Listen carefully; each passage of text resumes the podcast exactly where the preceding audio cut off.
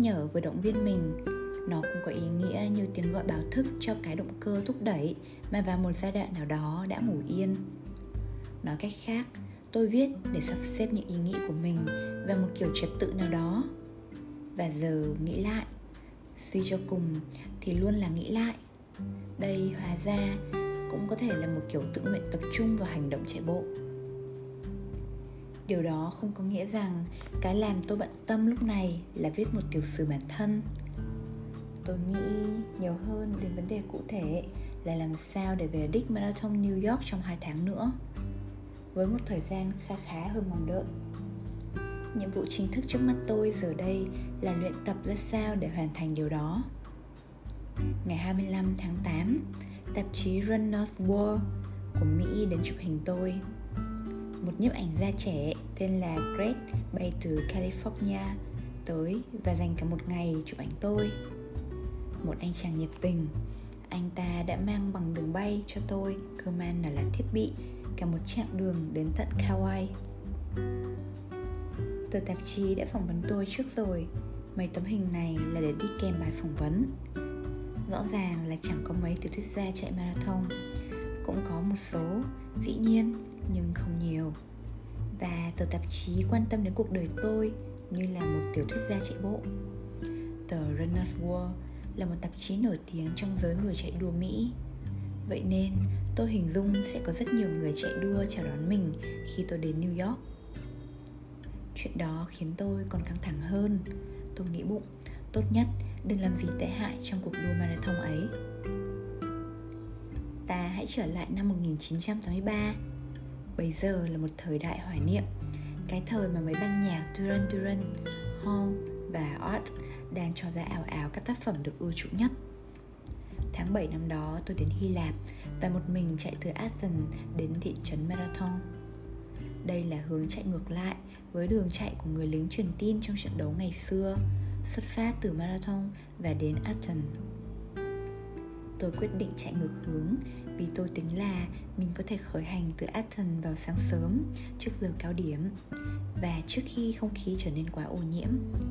Rời thành phố, thẳng đến Marathon điều này sẽ giúp tôi tránh được kẹt xe. Đây không phải là một cuộc đua chính thức và tôi chạy một mình. Vậy nên dĩ nhiên là tôi không thể nào trông chờ ai chuyển hướng xe cộ sang đường khác cho tôi. Sao tôi lại lặn lộn đến Hy Lạp? Mà chạy 26 dặm một mình tôi đã được một tờ tạp chí dành cho nam giới đề nghị chuyến du lịch đến Hy Lạp và viết một bài có minh họa về chuyến đi đây là một chuyến du lịch của giới truyền thông được tổ chức chính thức do một ủy ban du lịch của chính phủ Hy Lạp tài trợ. Rất nhiều tạp chí khác cũng tài trợ cho chuyến đi này, bao gồm cả những chuyến tham quan hấp dẫn du khách, điển hình như đến xem các tàn tích, một chuyến đi chơi ở biển Eke, vân vân.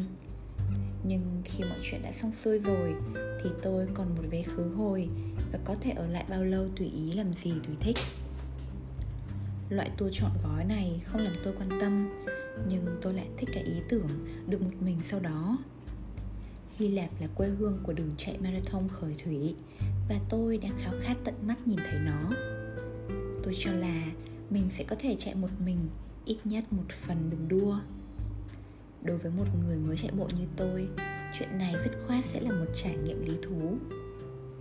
Mà khoan, tôi nghĩ sao lại chỉ một phần? Sao không chạy hết cả quãng đường? Khi tôi gợi ý điều này với các ban biên tập ở tờ tạp chí Họ thích cái ý tưởng ấy. Vậy là cuối cùng tôi đã chạy một vòng marathon trọn vẹn đầu tiên của mình. Hay cái gì đó gần như thế. Lặng lẽ một mình.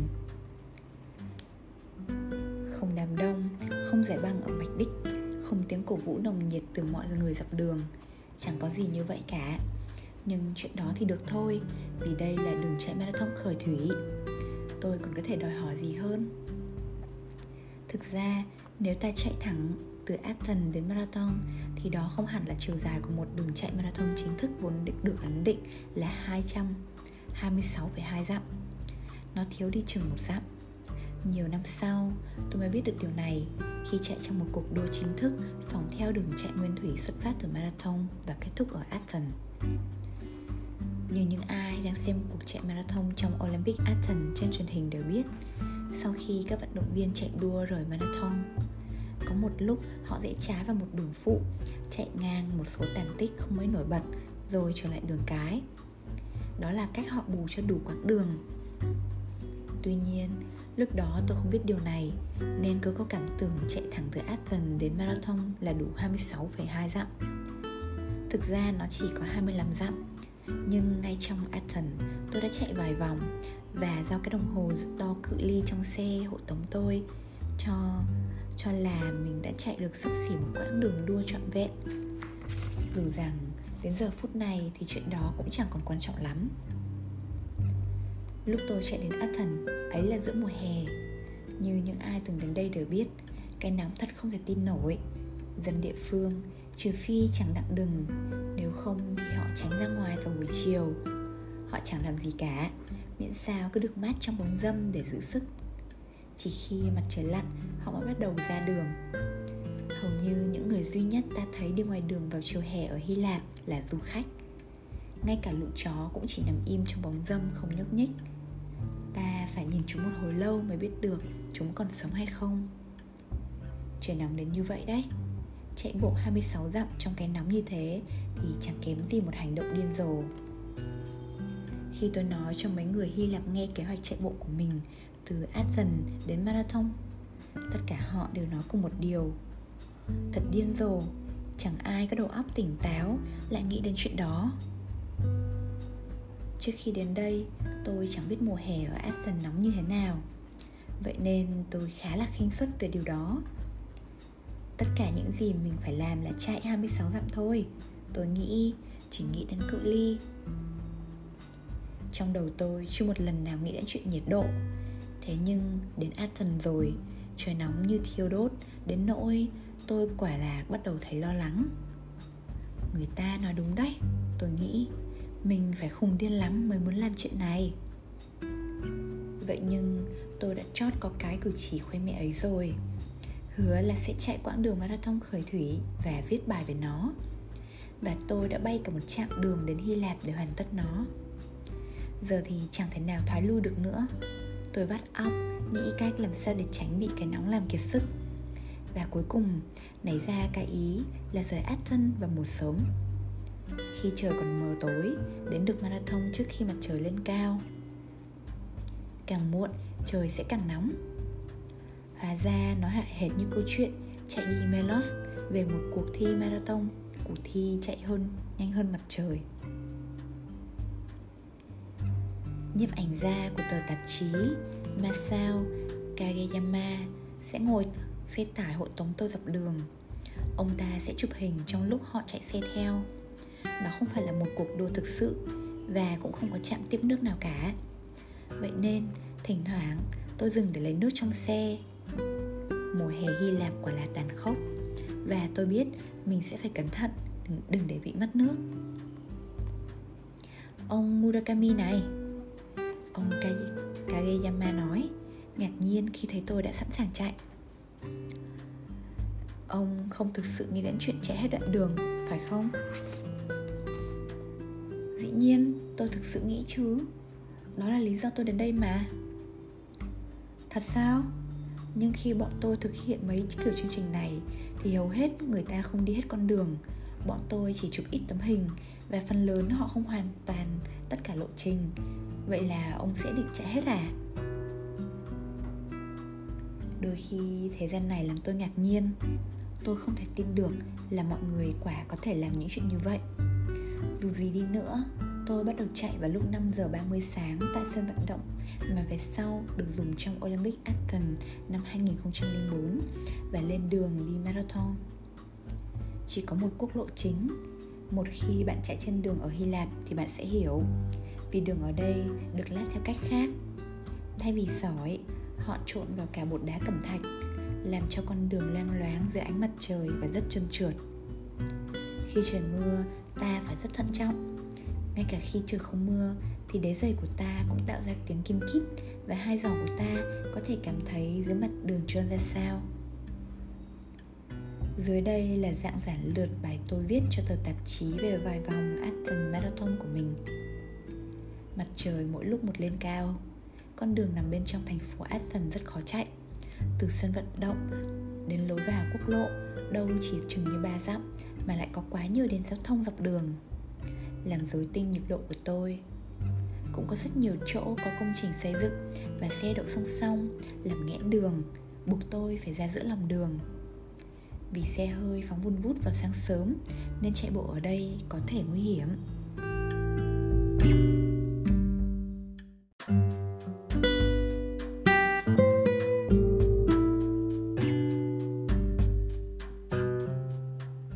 mới bắt đầu ló dạng ngay khi tôi bước vào đại lộ marathon và tất cả đèn đường đồng loạt phụt tắt. Thời khắc mặt trời mùa hè ngự trị khắp mặt đất đang tiến đến rất gần. Mọi người đã bắt đầu xuất hiện tại các trạm xe buýt. Người Hy Lạp ngủ trưa và buổi trưa, vậy nên họ thường đi làm khá sớm. Tất cả họ đều nhìn tôi tò mò.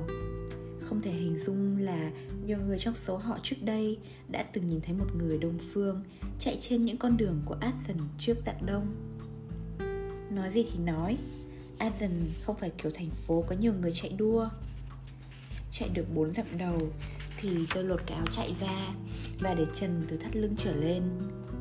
Tôi luôn chạy không mặc áo sơ mi, vậy nên thật dễ chịu khi cởi nó ra, dù kết cục là về sau tôi bị cháy ra khủng khiếp. Cho đến dặm thứ 8 thì tôi vẫn đang chạy lên một con dốc thoải thoải. Hầu như chẳng có lấy một tí gió. Khi đến được đầu con dốc, có cảm giác như thể cuối cùng tôi cũng đã rời thành phố.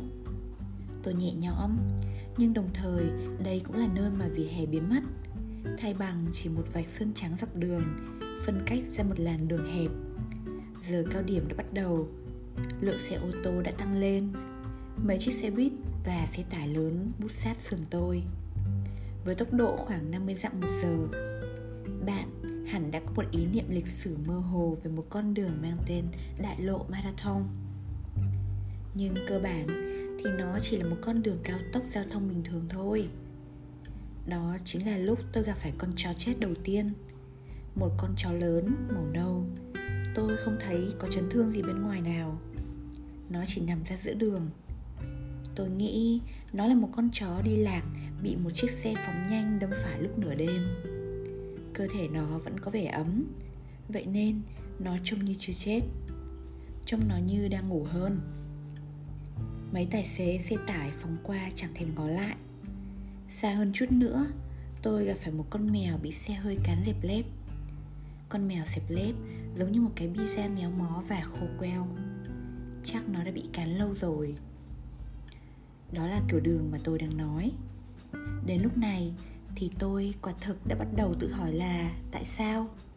Sau khi đã bay cả một chặng đường dài từ tokyo đến đất nước xinh đẹp này, tôi lại phải chạy trên con đường giao thông thế lương đến thế này. Hẳn phải có những thứ khác để tôi làm chứ. Xác của tất cả những con thú tội nghiệp đã mất mạng trên đại lộ marathon này. Vào ngày hôm đó Tôi đếm được là ba con chó và 11 con mèo. Tôi đã đếm tất cả chúng, Đến não cả lòng. Tôi cứ tiếp tục chạy, Mặt trời đã ló dạng hoàn toàn, Mọc lên bầu trời với tốc độ không thể tin được. Tôi đang khát khô. Tôi không có thời gian để đổ mồ hôi. Vì không khí khô đến nỗi Mồ hôi toát ra sẽ lập tức bốc hơi, Để lại một lớp muối trắng. Có lỗi diễn đạt những hạt mồ hôi. Nhưng ở đây mồ hôi tan biến trước khi nó thành hạt. Toàn thân tôi bắt đầu rát vì bã muối. Khi tôi liếm môi thì nó có vị như cá trồng. Tôi bắt đầu tơ tưởng một ly bia đá, một ly lạnh bút người. Dù vậy, quanh đó chẳng có bia bọt nào hết. Vậy nên cứ cách khoảng chừng ba dặm, tôi lại phải đành lòng uống chút nước trong xe của mấy người biên tập. Tôi chưa bao giờ uống nhiều nước đến thế trong khi chạy bộ. Dẫu sao, tôi cũng cảm thấy khá ổn. Còn sức nhiều. Tôi chỉ đang chạy khoảng 70% khả năng, Nhưng vẫn giữ được một tốc độ khá khá. Đến những chỗ rẽ con đường dốc lên, rồi sư xuống. Vì tôi đang chạy từ đất liền ra biển, Nên con đường nhìn chung khá là dốc xuống. Tôi bỏ lại sau lưng thành phố, Rồi ngoại ô, Rồi dần dần tiến vào vùng nông thôn dã. Khi tôi qua ngôi làng nhỏ Nemakri Mấy cụ già ngồi quán cà phê ngoài trời Nhấm nháp cà phê trong những cái tách bé xíu Lặng lẽ nhìn khi tôi chạy ngang. Như thể các cụ đang chứng kiến một cảnh tượng ngược dòng lịch sử. Đầu trường dặm thứ 17 có một cái dốc Và khi đã đứng trên nó rồi Thì tôi thoáng thấy mấy ngọn đồi marathon. Tôi tính là mình đã chạy được 2 phần 3 đường chạy. Tôi nhẩm tính thời gian, phân chia và ước chừng với tốc độ này, tôi có thể về đích trong 3 giờ rưỡi nữa. Nhưng mọi chuyện không diễn ra suôn sẻ như vậy. Sau khi tôi chạy được 19 dặm, thì gió ngược từ biển bắt đầu thổi, và càng tiến gần marathon thì gió càng thổi mạnh. Gió mạnh đến nỗi làm da thịt tôi rát buốt. Có cảm giác như chỉ cần dừng chân thư giãn chút thôi là tôi sẽ bị thổi ngược về sau mùi biển thoáng đưa lại khiến tôi khi con đường thoai thoải dốc lên. Chỉ có một con đường đến marathon, thẳng như thước kể đó là khi tôi bắt đầu cảm thấy đuối sức thực sự. Dù có uống bao nhiêu nước đi nữa, thì chỉ sau vài phút thôi tôi lại thấy khát. Có một ly bia lạnh và ngon. Thì còn gì bằng? Không, quên bia đi và quên cả mặt trời đi, quên gió quên cả bài báo viết về mình. Chỉ tập trung vào việc đưa hai bàn chân mình tới trước. Bàn chân này, tiếp bàn chân kia. Đó là điều quan trọng nhất. Tôi vượt được 22 dặm. Tôi chưa từng chạy nhiều hơn 22 dặm. Vậy nên đây là vùng đất lạ. Bên trái là một dãy núi còi cọc lởm chởm. Ai lại có thể tạo ra chúng thế? Bên phải, một dãy vườn ô liu ngút ngàn. Mọi thứ trông như phủ một lớp bụi trắng còn gió mạnh từ biển thổi vào thì không hề dịu đi. Có chuyện gì với ngọn gió này vậy? Sao nó lại phải dữ dội nhường này? Tới đâu như dặm thứ 23 thì tôi bắt đầu căm ghét mọi thứ. Đủ rồi, sức lực của mình đã cạn sạch rồi. Mình không muốn chạy nữa. Tôi cảm thấy như mình đang lái một chiếc xe hết xăng. Tôi muốn uống nước, nhưng nếu dừng ngay ở đây để uống chút nước thì tôi không tin mình có thể tiếp tục chạy tôi sắp chết khát, nhưng không còn đủ sức để uống nước nữa. Khi những ý nghĩ này lướt qua đầu, tôi dần trở nên giận dữ. Giận dữ lũ cừu đang nhởn nhơ gặm cỏ nơi lô đất trống bên đường. Giận gã nhiếp ảnh đang ngồi trong xe chụp hình ra. Tiếng cái cửa chập làm tôi điên tiết lên. Dù sao, thì ai cần nhiều cứu như thế chứ? Nhưng bấm cửa chập là việc của gã nhiếp ảnh ra. Cũng như nhai cỏ là chuyện của lũ cừu vậy nên tôi chẳng có quyền gì mà kêu ca. Ấy thế mà toàn bộ chuyện ấy thực sự làm tôi bực không dứt. Da tôi bắt đầu phồng lên thành những đốm rột nhỏ trắng. Chuyện này đang trở nên ngu ngốc đây. Dù sao thì có chuyện gì với cái nóng này vậy chứ? Tôi vượt qua mốc thứ 25 dặm. Chỉ một dặm nữa thôi, cố lên. Gã biên tập ngồi trong xe hồ hởi la lên. Anh nói thì dễ lắm. Tôi muốn quát lại, nhưng không. Mặt trời rõ ràng, đang thiêu đốt. Chỉ mới hơn 9 giờ sáng Mà tôi cảm thấy như đang ngồi trong lò lửa. Mồ hôi tràn vào mắt tôi, Muối làm tôi cay rát. Và trong chốc lát, tôi không thấy được gì cả. Tôi đưa tay lau mồ hôi, Nhưng cả bàn tay và mặt tôi cũng đầy cả muối. Nó làm mắt tôi còn rát hơn. Bên kia đám cỏ mùa hè cao ngất Tôi chỉ có thể nhìn vào vạch đích Đài kỷ niệm marathon Tại lối vào ngôi làng cùng tên. Nó hiện ra đột ngột đến nỗi Thoạt đầu tôi không chắc nó có đúng đích hay không nữa. Tôi vui mừng khi nhìn thấy vạch đích, Rõ ràng là thế rồi. Nhưng sự đột ngột ấy Không hiểu sao lại làm tôi cảm thấy điên tiết. Vì đây là chặng cuối của đường chạy, Tôi muốn có một chút nỗ lực. Mãnh liệt là chạy nhanh hết sức của mình nhưng hai chân tôi lại có suy nghĩ riêng của chúng. Tôi hoàn toàn không nhớ làm sao để vận động cơ thể của mình. Tất cả các bắp cơ của tôi có cảm giác như đã bị một cái bào han gì bào đi mất. Đích. Cuối cùng, tôi cũng đã về đích. Thật kỳ lạ, tôi không có cái cảm giác hoàn thành. Thứ duy nhất tôi cảm thấy là một cảm giác nhẹ nhõm tột cùng rằng mình không phải chạy nữa. Tôi dùng vòi nước ở cây xăng làm mát cơ thể nóng hực và số sạch muối bám vào người mình.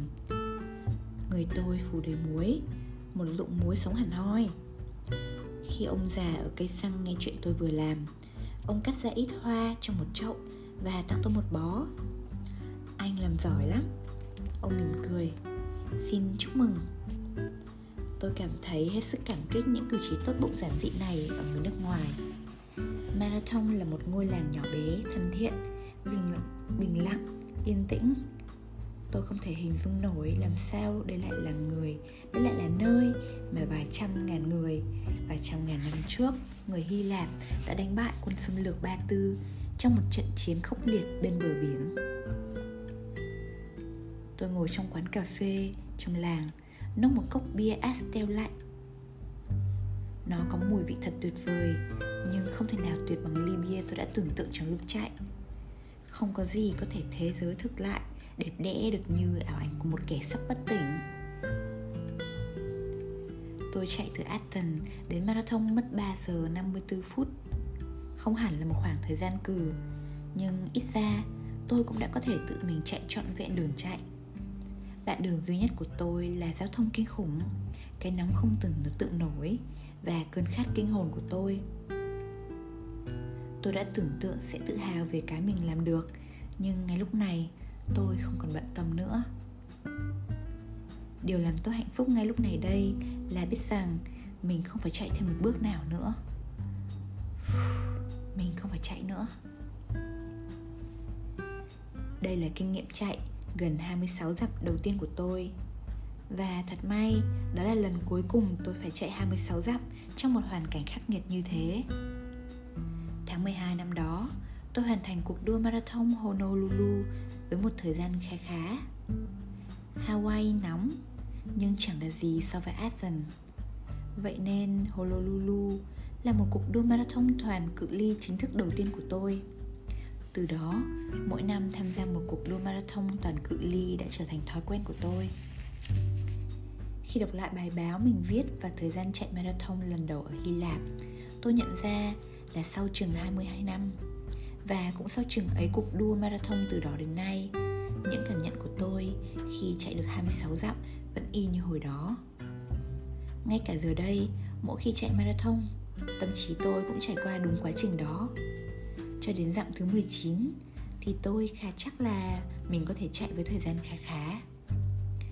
Nhưng quá 20 dặm thì tôi hết nhiên liệu và bắt đầu cảm thấy bực dọc với tất cả mọi thứ. Và cuối cùng thì tôi cảm thấy mình giống như một cái xe hết xăng. Nhưng khi về đến đích rồi và sau đó ít lâu tôi lại quên hết đau đớn, khốn khổ và lại lên kế hoạch làm sao để có thể chạy được khoảng thời gian khá hơn trong cuộc đua sắp tới. Điều buồn cười là dù tôi có lận lưng được bao nhiêu kinh nghiệm đi nữa dù tôi có già đi bao nhiêu chăng nữa, Tất cả cũng chỉ là sự lặp lại của cái đã diễn ra trước kia. Tôi cho là có một vài kiểu quá trình không cho phép bất kỳ sự thay đổi nào, Nếu ta không phải là một phần của quá trình đó. Tất cả những gì ta có thể làm là thay đổi, Hay đúng hơn là làm biến dạng Chính bản thân mình trong sự lặp lại kiên trì ấy, và biến mình, biến quá trình đó thành một phần của chính tính cách mình. Chương 4 Ngày 19 tháng 5 năm 2005, Tokyo Phần lớn những gì tôi biết về viết truyện là do học được từ chạy bộ mỗi ngày Ngày 10 tháng 9, tôi chào từ biệt Kauai và trở về Nhật 2 tuần. Giờ tôi đang đi lại giữa văn phòng ở Tokyo và nhà mình ở quận Kanagawa bằng xe hơi. Tôi vẫn duy trì chạy bộ, nhưng vì đã lâu tôi không trở về Nhật nên có rất nhiều công việc đang chờ khiến tôi bận bịu. Có những người cần phải gặp và tôi phải lo liệu từng việc một. Tôi không thể chạy tùy thích như hồi tháng 8. Thay vì vậy, khi giành giật được chút thời gian rảnh rỗi, tôi cố chạy đường dài từ khi về lại, tôi đã chạy được 13 dặm được hai lần, 19 dặm được một lần. Vậy nên tôi có thể duy trì được sản mức trung bình 6 dặm một ngày của mình. Tôi cũng đã chú ý tập luyện trên dốc. Gần nhà tôi có một dãy dốc dễ chịu, với những mức độ thay đổi độ cao tương đương với các tòa nhà 5, 6 tầng. Và mỗi lần chạy tôi chạy vòng vòng vòng đường này sang vòng đường khác 21 phút lần. Việc này chiếm của tôi hết 1 giờ 45 phút. Đó là một ngày ói bức khủng khiếp Nó làm tôi kiệt sức. Marathon New York nhìn chung là một đường đua bằng phẳng nhưng nó vượt qua 7 cây cầu, Phần lớn là cầu treo. Vậy nên có những đoạn dốc lên. Đến nay, tôi đã tham gia Marathon New York được 3 lần rồi, Và mấy cái dốc lên xuống rồi thoai thoải đó Luôn đốn ngã hai chân của tôi nhiều hơn tôi tưởng tượng.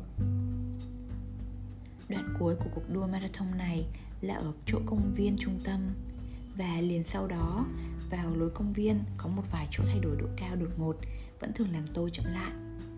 Những lúc bình thường, tôi ra chạy bộ buổi sáng trong công viên trung tâm. Đó chỉ là những chỗ dốc thoai thoải, không bao giờ gây rắc rối gì cho tôi. Nhưng ở chặng cuối của cuộc đua marathon, mấy chỗ dốc ấy lại cứ như một bức tường đứng ngay đó trước mặt người chạy. Chúng tàn nhẫn vắt kiệt giọt sức lực cuối cùng mà ta đã giành dụng được Gần tới đích rồi, tôi luôn tự nhủ Nhưng đến lúc ấy thì tôi đang chạy thuần túy bằng sức mạnh ý chí Vậy mà vật đích vẫn có thể có vẻ như không gần lại được một chút nào. Tôi khát nhưng bao tử của tôi không muốn thêm chút nước nào nữa. Đây là lúc hai chân tôi bắt đầu kêu gào. Tôi khá giỏi chạy lên dốc, và thông thường thì tôi thích chạy một con đường có dốc, vì đó là nơi tôi có thể vượt qua những người chạy khác. Nhưng cứ đến cái dốc ở công viên trung tâm, tôi lại đuối sức hoàn toàn. Lần này, tôi muốn thưởng thức một cách tương đối, vài dặm cuối cùng, làm hết sức mình và về đích đầu tiên với nụ cười nở trên môi. Đó là một trong những mục tiêu của tôi lần này. Tổng khối lượng chạy tôi thực hiện được có thể đang giảm sút, nhưng ít nhất tôi cũng tuân theo một nguyên tắc nguyên tắc chạy cơ bản của chính mình. Tôi không bao giờ nghỉ hai ngày liền. Cơ bắp cũng như lũ gia súc vốn rất sáng dạ nếu ta thận trọng tăng khối lượng công việc từng bước một, chúng sẽ học được cách chịu đựng nó. Miễn là ta giải thích cho chúng biết được những mong đợi của ta bằng cách thực sự cho chúng thấy các ví dụ về khối lượng công việc mà chúng ta đang phải chịu đựng, thì các cơ của ta sẽ tuân phục và dần dà sẽ trở nên mạnh mẽ hơn. Chuyện đó không diễn ra một sớm một chiều, dĩ nhiên rồi. Nhưng chỉ cần ta thong thả và chia thành nhiều giai đoạn, thì chúng sẽ không kêu ca ngoài chuyện thỉnh thoảng thỗ mặt ra và một cách rất kiên nhẫn, ngoan ngoãn, chúng sẽ trở nên mạnh mẽ hơn. Bằng cách lặp đi lặp lại, ta đưa vào các cơ bắp của mình một cái thông điệp cho biết đây là khối lượng công việc chúng phải hoàn thành. Các cơ của ta rất tận tụy. Chỉ cần ta tuân thủ theo một lịch trình chính xác thì chúng sẽ không phản nàn. Tuy nhiên, nếu gánh nặng ngưng lại vài ngày cơ bắp sẽ tự động cho là chúng ta không cần phải làm việc nặng nhọc như thế nữa. Và chúng hạ các giới hạn của mình xuống. Cơ bắp quả thật giống như gia súc. Chúng chỉ muốn nhẹ nhàng, càng nhẹ càng tốt. Nếu không dùng áp lực với chúng chúng sẽ nghỉ ngơi và xóa sạch ký ức với tất cả công việc đó. Đưa cái ký ức đã bị xóa này lại vào một lần nữa. Thế là ta phải đi lại từ đầu của hành trình. Dĩ nhiên, đôi khi phải nghỉ ngơi là điều quan trọng nhưng vào một thời điểm quyết định như thế này, khi mà tôi đang luyện tập cho một cuộc đua, tôi phải cho cơ bắp của mình thấy ai là chủ. Tôi phải cho chúng thấy rõ ràng rằng tôi đang mong đợi điều gì. Tôi phải duy trì một sức ép nào đó bằng cách nghiêm khắc. Nhưng không phải đến mức làm mình kiệt sức đi. Đây là những cách thức mà tất cả những người chạy đua có kinh nghiệm học được theo thời gian. Khi tôi đang ở nhật thì một tuyển tập truyện ngắn mới của tôi.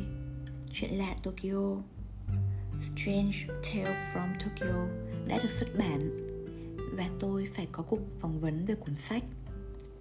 Tôi cũng phải kiểm tra bản in thử cho cuốn sách phê bình âm nhạc sẽ xuất bản vào tháng 10 và gặp gỡ những người ta để bàn về bìa sách. Rồi tôi phải xem lại bản dịch toàn tập cho Raymond Carver mình đã dịch. Do ấn bản bìa mềm của cuốn này sẽ được xuất bản, tôi muốn xem lại toàn bộ các bản dịch. Đây là một việc mất thời gian. Thêm vào đó, tôi còn phải đẩy viết một lượng một lời tựa dài cho tuyển tập truyện ngắn cây liễu mù và cô gái ngủ Blind Widow Sleeping Woman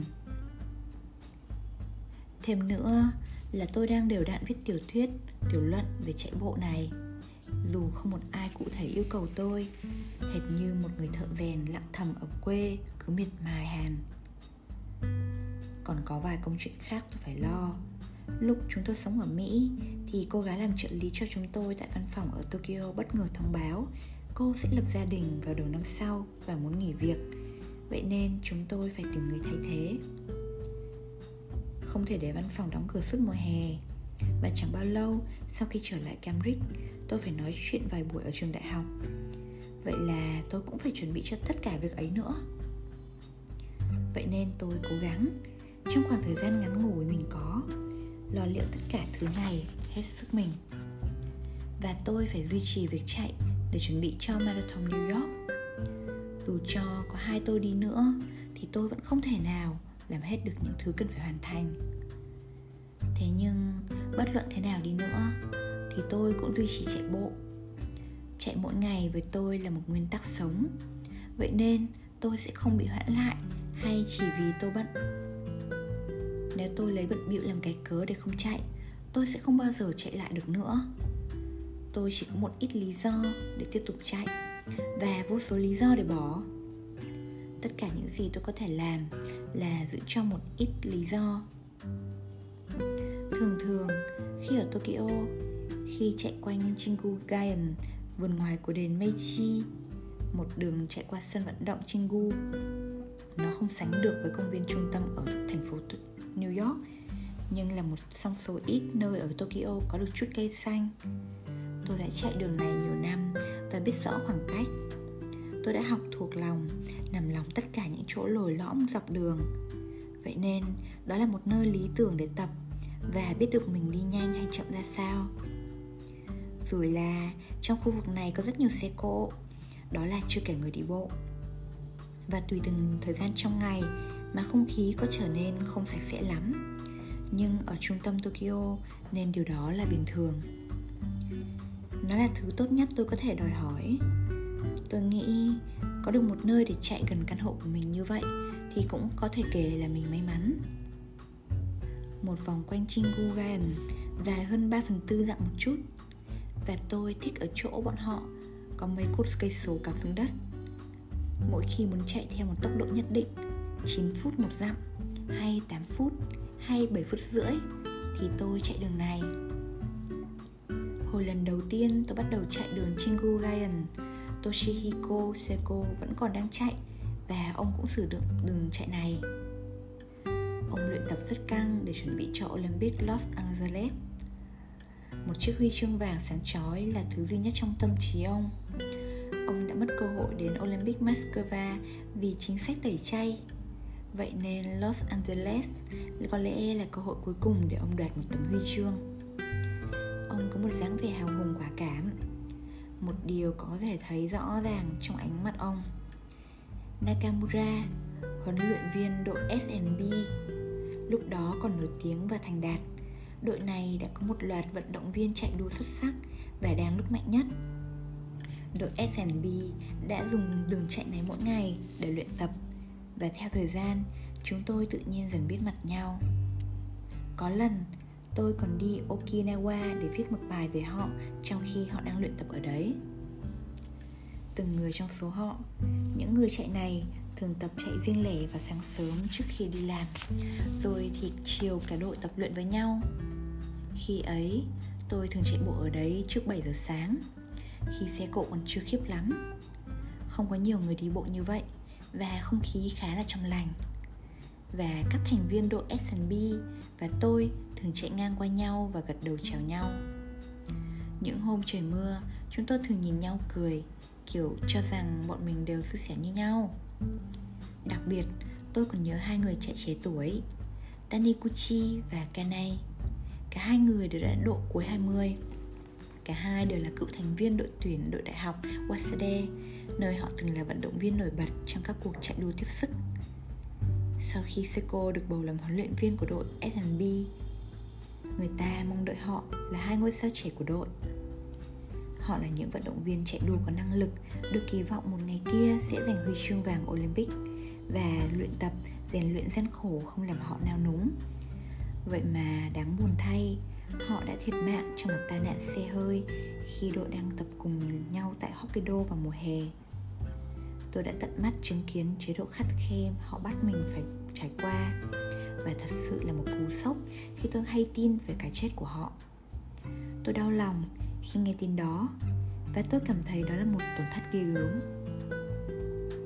Bọn tôi hầu như chưa khi nào nói gì với nhau và tôi cũng không quen biết họ. Tôi chỉ được biết sau khi họ chết là cả hai người vừa mới lập gia đình. Tuy nhiên, là một bạn chạy đường dài gặp mặt họ ngày này qua ngày khác, tôi cảm thấy như chúng tôi cũng có phần hiểu nhau dù trình độ kỹ năng khác nhau, vẫn có những thứ mà duy trì những người chạy đua mới hiểu được và chia sẻ cho nhau. Tôi thực sự tin điều đó. Ngay cả bây giờ, khi chạy dọc Chinkugan hay Asakasa Goso, đôi lúc tôi nhớ đến mấy người chạy ấy. Tôi ôm cô một góc đường và cảm thấy như mình sắp thấy họ đi về phía mình, lặng lẽ chạy, hơi thở trắng xóa trong không khí buổi sớm và tôi luôn nghĩ điều này. Họ kiên nhẫn chịu đựng sự tập luyện gian khổ như vậy. Mà những ý nghĩ, hy vọng và ước mơ của họ đi đâu mất rồi. Khi người ta chết, tư tưởng của họ có mất đi không? Gần nhà mình ở kanagawa, tôi có thể thực hiện một kiểu tập luyện hoàn toàn khác. Như tôi đã đề cập ở trên, gần nhà tôi có một đường chạy rất nhiều dốc đứng còn có một đường chạy khác gần đó mà phải mất chừng 3 tiếng đồng hồ mới có thể chạy hết. Lý tưởng cho một đường chạy dài. Phần lớn con đường bằng phẳng, chạy song song một con sông và biển, không nhiều xe ô tô và hầu như không có đèn giao thông nào buộc tôi chậm lại. Không khí cũng sạch sẽ nữa, không như ở tokyo. Có lẽ phải chạy một mình trong 3 giờ đồng hồ thì cũng hơi chán một chút. Nhưng tôi nghe nhạc và do biết mình đang đương đầu với cái gì nên tôi vẫn rất thích thú như thường. Vấn đề duy nhất là đó là một đường chạy mà ta phải chạy được nửa đường rồi vòng lại. Vậy nên dù có mệt, ta cũng không thể bỏ cuộc giữa chừng. Tôi phải trở về bằng sức của chính mình, dù có phải bò đi chăng nữa. Dù sao, nhìn chung, đó cũng là một môi trường dễ chịu để tập luyện. Trở lại với tiểu thuyết trong một chốc lát. Mọi cuộc phỏng vấn tôi luôn được hỏi phẩm chất quan trọng nhất của một tiểu thuyết gia cần có là gì. Câu trả lời khá rõ là tài năng. Dù ta có dồn bao nhiêu hang say và nỗ lực và viết lách đi chăng nữa, nhưng nếu hoàn toàn không có văn tài thì ta có thể quên chuyện làm tiểu thuyết gia đi.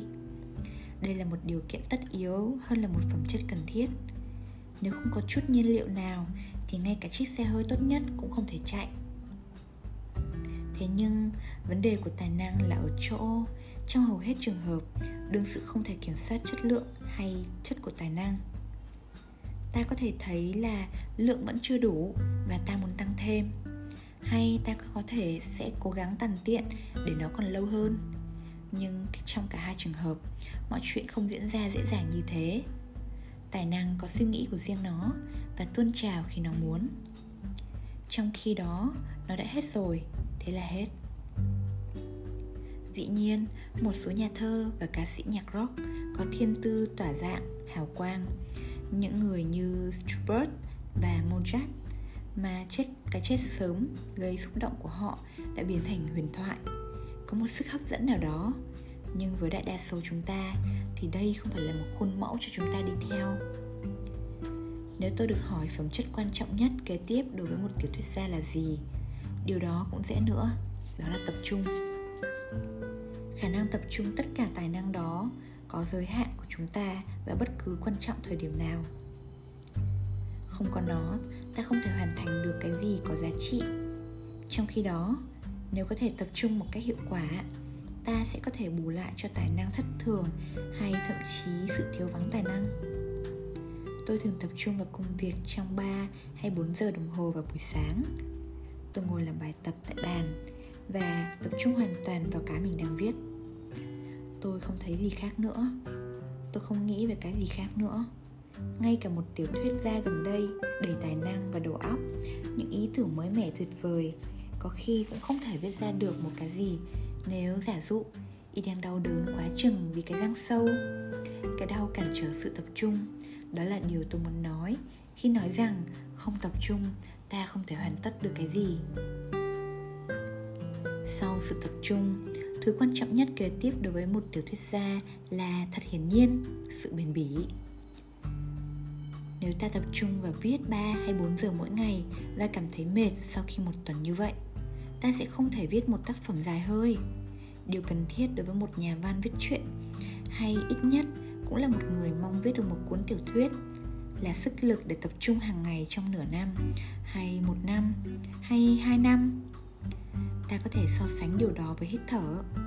Nếu tập trung là quá trình chỉ nín thở thôi, thì bền bỉ là nghệ thuật thở chậm, êm, đồng thời với việc trữ không khí trong phổi.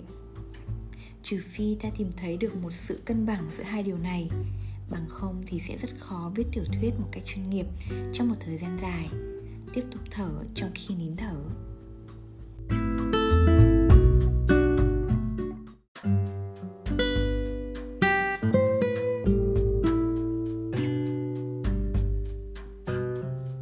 may mắn là hai kỷ luật này tập trung và bền bỉ khác với tài năng, vì ta có thể có được và mài rũa qua rèn luyện. Một cách tự nhiên, ta sẽ học được cả tập trung lẫn bền bỉ khi ta ngồi xuống bàn làm việc mỗi ngày và luyện tập mình tập trung vào một điểm. Điều này rất giống việc rèn luyện cơ bắp mà tôi đã viết ra ban nãy. Ta phải tiếp tục truyền đối tượng tập trung của ta vào toàn thân ta và bảo đảm là thân ta tiêu hóa được hoàn toàn thông tin cần thiết để ta viết từng ngày và tập trung vào công việc trước mặt. Và dần dà, ta sẽ nới rộng ra các giới hạn có thể. Gần như không nhận ra ta sẽ nâng dần tiêu chuẩn lên. Điều này không bao gồm quá trình giống như chạy bộ mỗi ngày để làm mạnh các cơ và phát triển thể lực của người chạy. Hãy thêm vào sự khuyến khích và duy trì nó. Và lặp lại, kiên nhẫn là một thứ bắt buộc trong quá trình này. Tôi đảm bảo kết quả sẽ đến. Trong thư từ cá nhân bí quyết lớn nhất mà nhà văn Raymond Chandler đã có lần thú nhận là dù không biết gì cả, thì ông cũng nhất định phải ngồi xuống bàn làm việc mỗi ngày và tập trung. Đây là cách Chandler cho mình sức chịu đựng về thể chất mà một nhà văn chuyên nghiệp cần. Âm thầm tăng cường sức mạnh ý chí của mình. Kiểu rèn luyện hàng ngày này là không thể thiếu đối với ông. Viết tiểu thuyết với tôi cơ bản là một kiểu lao động chân tay viết tự nó là lao động trí óc, nhưng hoàn tất cả một cuốn sách thì gần với lao động chân tay hơn. Nó không bao gồm nâng hay vật nặng, chạy nhanh hay nhảy cao. Nhưng hầu hết mọi người chỉ nhìn thấy cái thực tế bề mặt của viết lách và cho rằng các nhà văn để hết tâm trí vào công việc trí óc, lặng thầm làm một việc trong phòng một mình. Nếu anh có sức để nâng một tách cà phê, họ nghĩ thì anh đã có thể viết một cuốn tiểu thuyết nhưng một khi đã thử làm, ta sẽ sớm nhận ra đó không phải là một công việc yên bình, dù nó có vẻ như thế. Cả quá trình, ngồi tại bàn, tập trung đầu óc và một tia laser. Mường tượng ra cái gì đó từ một đường chân trời trống rỗng, sáng tạo ra một câu chuyện chọn lọc từ ngữ thích hợp, từng chữ một, giữ cho toàn bộ mạch chuyện đi đúng hướng. Nó đòi hỏi sức lực qua một thời gian dài, nhiều hơn là hầu hết mọi người vẫn tưởng. Có thể ta không động tay động chân, nhưng có sự lao động cam go và năng động diễn ra bên trong ta. Ai cũng đều dùng đầu óc của mình. Suy nghĩ. Nhưng một nhà văn thì còn thêm vào một chất liệu gì đó gọi là nghệ thuật tự sự và suy nghĩ bằng toàn thể, toàn bộ bản thể của mình và với tiểu thuyết gia, thì quá trình đó đòi hỏi phải phát huy toàn bộ nguồn lực dự trữ thể chất của ta, thường là đến độ gắng sức quá.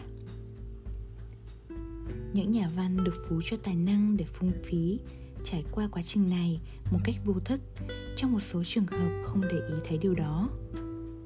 Nhất là khi họ còn trẻ, chỉ cần họ có một mức độ tài năng nhất định thì viết một cuốn tiểu thuyết quả là không quá khó đối với họ họ dễ dàng dẹp tan mọi trở lực. Còn trẻ nghĩa là toàn thân ta đầy sức sống tự nhiên, sự tập trung và bền bỉ xuất hiện khi ta cần. Ta không bao giờ cần phải tự mình tìm kiếm. Nếu ta trẻ và tài năng, thì giống như ta có cánh vậy. Dù sao, trong đa số trường hợp, khi tuổi trẻ tàn phai, kiểu năng lượng, thể tự do ấy, mất đi sự sống tự nhiên và vẻ rực rỡ của nó sau khi ta đã quá một độ tuổi nào đó, những thứ ta có thể làm được một cách dễ dàng nay không còn dễ nữa. Cũng như tốc độ ném bóng nhanh của một cầu thủ bắt đầu giảm theo thời gian. Dĩ nhiên, khi già đi, người ta vẫn có thể bù đắp lại sự giảm sút tài năng tự nhiên. Cũng như một cầu thủ ném bóng nhanh tự điều chỉnh mình thành một cầu thủ ném bóng khéo léo hơn, biết dựa vào những cú trên cúp. Nhưng cũng có một giới hạn và dứt khoát là một cảm giác mất mát. Tuy nhiên, những nhà văn không được phú cho nhiều tài năng đến như vậy. Những người chỉ vừa đủ điểm cần phải tự bồi đắp sức mạnh của mình. Họ phải tự rèn luyện bản thân để hoàn thiện khả năng tập trung, để tăng sức bền bỉ của mình. Trong một chừng mực nào đó, họ buộc phải lấy những phẩm chất này thế chỗ tài năng. Và trong khi xoay sở làm điều này, họ có thể sẽ phát hiện ra tài năng thật sự ẩn kín bên trong mình. Họ đang tắt mồ hôi hột, dùng xẻng đào một cái hố dưới chân mình thì gặp phải một mạch nước kín, sâu.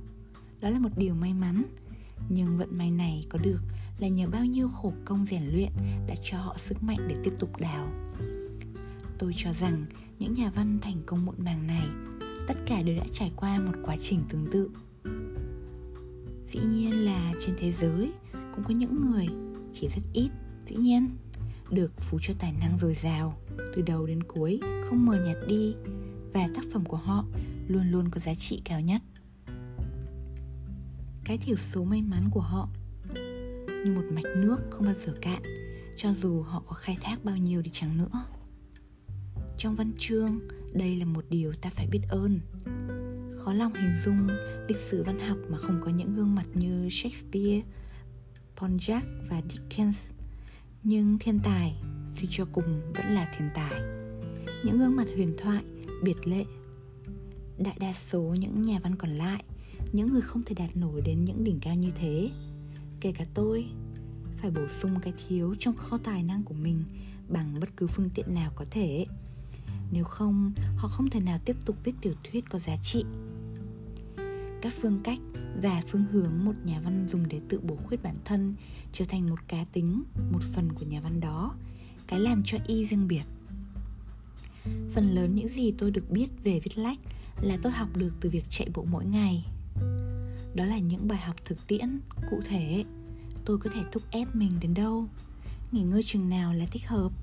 Và chừng nào thì quá nhiều? Tôi có thể đưa một cái gì tới đâu mà vẫn giữ được nó trong độ đúng và nhất quán? Khi nào thì nó trở nên thiển cận và cứng ngắc? Tôi phải ý thức được thế giới bên ngoài đến mức nào và tôi phải tập trung vào thế giới nội tâm của mình chừng nào. Tôi phải tự tin ở những khả năng của mình đến chừng mực nào và khi nào thì tôi nên bắt đầu tự hoài nghi chính mình. Tôi biết rằng nếu tôi không trở thành một người chạy đường trường cùng một lúc với một tiểu thuyết gia thì tác phẩm của tôi có lẽ đã khác đi rất nhiều. Khác thế nào? Khó mà nói được nhưng cái gì đó dứt khoát là đã phải khác. Trong mọi tình huống, tôi mừng là mình đã không ngừng chạy bộ suốt những năm tháng qua. Lý do là vì tôi không thích những cuốn tiểu thuyết mình viết. Và tôi thực lòng mong chờ thấy kiểu tiểu thuyết nào mình sẽ cho ra đời tiếp theo. Vì tôi là một nhà văn có những hạn chế, một con người bất toàn sống trong một cuộc đời hạn hẹp, không hoàn hảo việc tôi vẫn còn có thể cảm thấy như vậy là một thành tựu thực sự.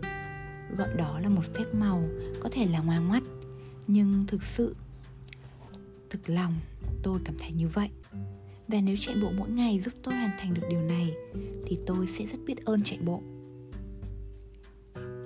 Mọi người đôi khi cười khẩy những người chạy bộ mỗi ngày, tuyên bố là họ sẽ làm bất cứ gì để có thể sống thọ hơn. Nhưng tôi không nghĩ đó là lý do để hầu hết người ta chạy hầu hết những người chạy bộ không phải chạy vì họ muốn sống lâu hơn, mà vì họ muốn sống trọn vẹn. Ngay cả khi ta chỉ định sống cho qua ngày đoạn tháng, thì vẫn sẽ tốt hơn nhiều nếu sống những năm tháng ấy với những mục đích rõ ràng và sống động, trọn vẹn thay vì bối rối hoang mang. Và tôi tin rằng chạy bộ giúp ta làm được nhiều điều đó. Cố gắng tối đa trong những giới hạn của cá nhân mình, đó là bản chất của chạy bộ và là một ẩn dụ cho rằng cuộc sống, cho tôi và cho cả viết lách. Tôi tin rằng nhiều người chạy sẽ tán thành. Tôi đang đến một phòng thể dục gần chỗ tôi ở tokyo để được xoa bóp. Cái mà huấn luyện viên này làm không chỉ là xoa bóp, mà còn là một phương pháp giúp tôi giữ các cơ bắp của tôi không thể duỗi một mình cho tới nơi tôi trốn. Tất cả quá trình luyện tập căng thẳng của tôi đã làm cơ bắp cứng đi và nếu không có kiểu xoa bóp này, thì cơ thể tôi có thể dịu dã ngay trước cuộc đua. Điều quan trọng là đẩy cơ thể ta tới giới hạn tận cùng của nó. Nhưng vượt qua các giới hạn này, thì tất cả sẽ trở thành công cốc. Huấn luyện viên xoa bóp cho tôi là một phụ nữ trẻ, nhưng cô rất khỏe. Kiểu xoa bóp của cô rất hay. Có lẽ tôi nên gọi là cực kỳ đau. Sau nửa giờ xoa bóp, áo quần tôi đến tận đồ lót đều ướt đẫm. Cô huấn luyện viên kinh ngạc vì tình trạng của tôi. Ông quả đã để cơ bắp của mình trở nên quá căng, cô nói. Sắp bị chuột rút rồi. Đa số những người khác có lẽ đã bị chuột rút lâu rồi. Tôi rất ngạc nhiên là ông có thể sống như vậy. Nếu tôi tiếp tục bắt cơ bắp của mình làm việc quá sức, cô ấy báo trước, sớm muộn gì, một cái gì đó cũng sẽ suy sụp. Có lẽ cô ấy nói đúng nhưng tôi cũng có một cảm giác, một hy vọng là cô ấy sai. Vì tôi đã bắt cơ bắp của mình làm việc quá sức như thế trong một thời gian dài. Mỗi khi tôi tập trung vào tập luyện, các cơ của tôi trở nên căng. Buổi sáng, khi tôi mang giày chạy bộ và lên đường, hai bàn chân của tôi nặng đến nỗi tôi cảm giác như tôi sẽ chẳng bao giờ làm cho nó cử động được nữa. Tôi bắt đầu chạy sư xuống con đường, từ từ, gần như là lê hai bàn chân một bà cụ hàng xóm đang dạo bước xuống cuối đường, và cả bà tôi còn không vượt qua nổi. Nhưng tôi cứ tiếp tục chạy, cơ của tôi dần dần giãn ra, và sau chừng 20 phút, tôi có thể chạy một cách bình thường. Tôi bắt đầu tăng tốc. Sau chuyện này thì tôi có thể chạy tự động, không có vấn đề gì. Nói cách khác, cơ của tôi thuộc cái kiểu cần có thời gian để khởi động. Chúng chậm khởi động nhưng một khi đã khởi động rồi, thì chúng có thể hoạt động bình thường trong một thời gian dài, chẳng khó khăn gì. Chúng là kiểu cơ ta cần có cho các cuộc chạy đua đường dài, nhưng không hợp chút nào cho các cự ly ngắn. Trong một môn thể thao cự ly ngắn, khi động cơ của tôi bắt đầu khởi động, thì cuộc đua có lẽ đã xong rồi. Tôi không biết chi tiết kỹ thuật nào về các tiệc đặc điểm của các loại cơ, nhưng tôi cho rằng nó chủ yếu là bẩm sinh và tôi cảm thấy loại cơ này nối liền với cách thức đầu óc tôi làm việc. Ý tôi là trí óc một người do cơ thể y điều khiển, đúng không? Hay ngược lại, cách thức trí óc ta làm việc, chi phối cấu trúc cơ thể, hay cơ thể và trí óc ảnh hưởng lẫn nhau, chặt chẽ và tác động lên nhau. Điều tôi biết là người ta có một số thiên hướng bẩm sinh và một người dù có thích các khuynh hướng đó hay không thì chúng cũng không thể tránh được. Các khuynh hướng đó có thể được điều chỉnh đến một mức độ, nhưng bản chất của chúng không bao giờ có thể thay đổi được. Với tim cũng y như vậy, mạch của tôi nói chung khoảng 50 nhịp một phút, tôi cho là khá chậm. Nhân đây, tôi nghe nói Naoko Takahashi, người đạt huy chương vàng tại Olympic Sydney, có mạch 35 nhịp một phút nhưng nếu tôi chạy trong khoảng 30 phút thì nó tăng lên đến khoảng 70 nhịp. Sau khi tôi chạy tối đa sức mình thì nó tăng lên đến gần 100. Vậy nên, chỉ sau khi chạy thì nhịp tim của tôi mới tăng đến mức nhịp tim lúc nghỉ ngơi của đa số người. Đây cũng là một khía cạnh của kiểu thể trạng chạy cự ly dài. Sau khi tôi bắt đầu chạy, nhịp tim lúc nghỉ ngơi của tôi hạ xuống đáng kể tim tôi đã điều chỉnh nhịp của nó cho phù hợp với chức năng chạy cự ly dài.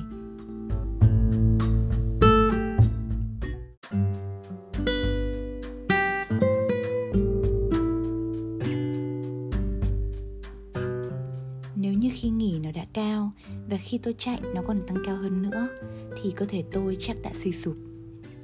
Ở Mỹ, mỗi khi bắt mạch cho tôi, cô y tá đều nói À, chắc ông là một người chạy bộ tôi cho là đa số người chạy đường dài đã chạy một khoảng thời gian dài, đủ lâu, trải qua chuyện tương tự. Khi ta thấy mấy người chạy trong thành phố, rất dễ phân biệt được người mới bắt đầu và mới thâm niên.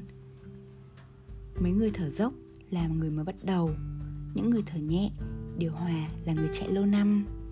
Tim của họ mơ màng, thong thả đập khi ta chạy qua nhau trên đường. Ta lắng nghe nhịp thở của nhau và cảm nhận người kia đang sống từng khoảng khách. Rất giống như hai nhà văn cảm nhận được cách diễn đạt và văn phong của nhau. Vậy nên, dù sao thì cơ bắp của tôi ngay lúc này đây cũng thực sự căng và duỗi không cho làm trùng ra. Tôi đang lên đến đỉnh điểm trong tập luyện, nhưng dù vậy, các cơ vẫn căng hơn bình thường. Thỉnh thoảng, tôi đấm vào chân mình khi chúng trở nên căng để làm chúng giãn ra. Phải, như vậy thì đau lắm cơ của tôi cũng có thể cứng cứng đầu như thế, hay cứng đầu hơn nữa. Chúng nhớ mọi thứ và chịu đựng, và trong trường mực nào đó chúng khá hơn, nhưng chúng không bao giờ thỏa hiệp. Chúng không đầu hàng. Đây là cơ thể của tôi, với tất cả những hạn chế và thói tật của chúng. Cũng như gương mặt tôi, dù tôi có không thích thì nó vẫn là cái duy nhất tôi có. Vậy nên tôi phải chấp nhận thôi. Khi già đi tôi đã tự nhiên sẵn sàng chấp nhận điều này. Ta mở tủ lạnh ra và có thể soạn một bữa ăn tươm tất. Thực ra là còn khá sang trọng. Với những thức ăn thừa, tất cả những gì còn lại là một trái táo, một củ hành, phô mai và trứng. Nhưng ta không thể phàn nàn gì được. Ta đành chấp nhận cái đó, cái ta có. Khi ta già, ta học được cách chấp nhận, thậm chí bằng lòng với cái ta có đó là một trong ít ưu điểm của chuyện già đi. Đã một thời gian rồi tôi mới chạy lại trên những con đường ở Tokyo vẫn còn oi nồng vào tháng 9 Cái nóng rơi rớt của mùa hè trong thành phố lại là một cái gì đó khác.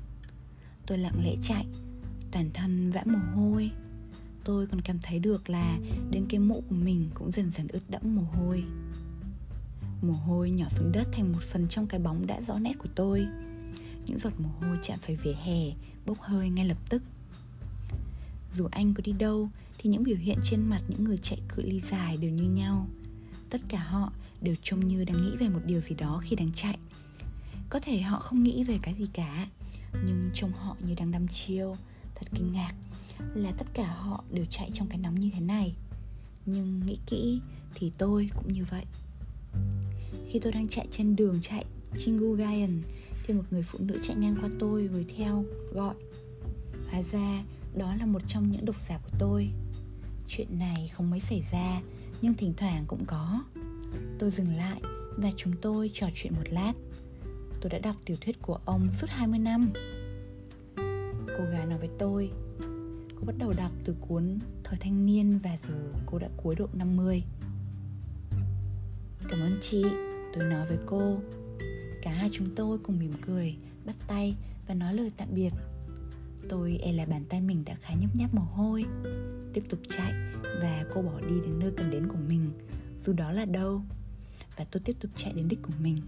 Và đó là đâu vậy? New York, dĩ nhiên rồi. Chương 5 Ngày 3 tháng 10 năm 2005 Cambridge, Massachusetts. Dù cho hồi ấy tôi có đuôi tóc dài đi chăng nữa. Ở vùng Boston, mỗi mùa hè đều có vài ngày khó chịu đến độ ta cảm thấy muốn nguyền rủa mọi thứ trước mắt. Dù vậy nếu ta qua được mấy ngày ấy thì phần thời gian còn lại không tệ. Người giàu chạy trốn cái nóng bằng cách đến vermont hay cape cod làm cho thành phố dễ chịu và vắng vẻ. Cây cối dọc lối đi bộ bên sông cho rất nhiều bóng mát và sinh viên hai trường đại học Harvard và Boston bao giờ cũng ra con sông lấp lánh để tập đua thuyền trèo. mấy cô gái trẻ mặc bikini hở hang, trải khăn tắm ra nằm tắm nắng, nghe nhạc bằng Walkman hay iPod. Một xe kem dừng lại và mở quán. Ai đó đang chơi guitar, một giai điệu xưa của Neil Young và một con chó lông dài đang chú mục đuổi theo một cái frisbee một chuyên gia tâm thần học theo đảng Dân Chủ. Ít nhất thì đó là tôi tưởng tượng anh ta thế. Chạy dọc theo con đường sông trên một chiếc ô tô sáp bỏ môi màu nâu nhạt. Mùa thu, mùa thu riêng có của New England, ngắn ngủi và đáng yêu, tháng ẩn tháng hiện. Và cuối cùng thì ở lại, từng tí một, màu xanh sâu thẳm tràn trề bao quanh chúng tôi nhường chỗ cho màu vàng nhàn nhạt, nhạt khi tôi mặc quần dài thể thao ra ngoài quần sóc chạy bộ thì cũng là lúc lá úa trào lượn trong gió và quả sồi chạm mặt đường nhựa với một tiếng tách khô nặng. Và chú sóc cẩn mẫn chạy đuôn chạy đáo, cố gom góp đủ lương thực dự trữ để qua mùa đông. Một khi lễ Halloween kết thúc, mùa đông như một nhân viên thu thuế giỏi giang bắt đầu đến, nghiên cẩn và lặng lẽ. Tôi chưa kịp nhận ra thì con sông đã phủ đầy, dài băng và mấy chiếc thuyền đã biến mất. Nếu muốn, ta có thể bước lên mặt sông sang bờ bên kia.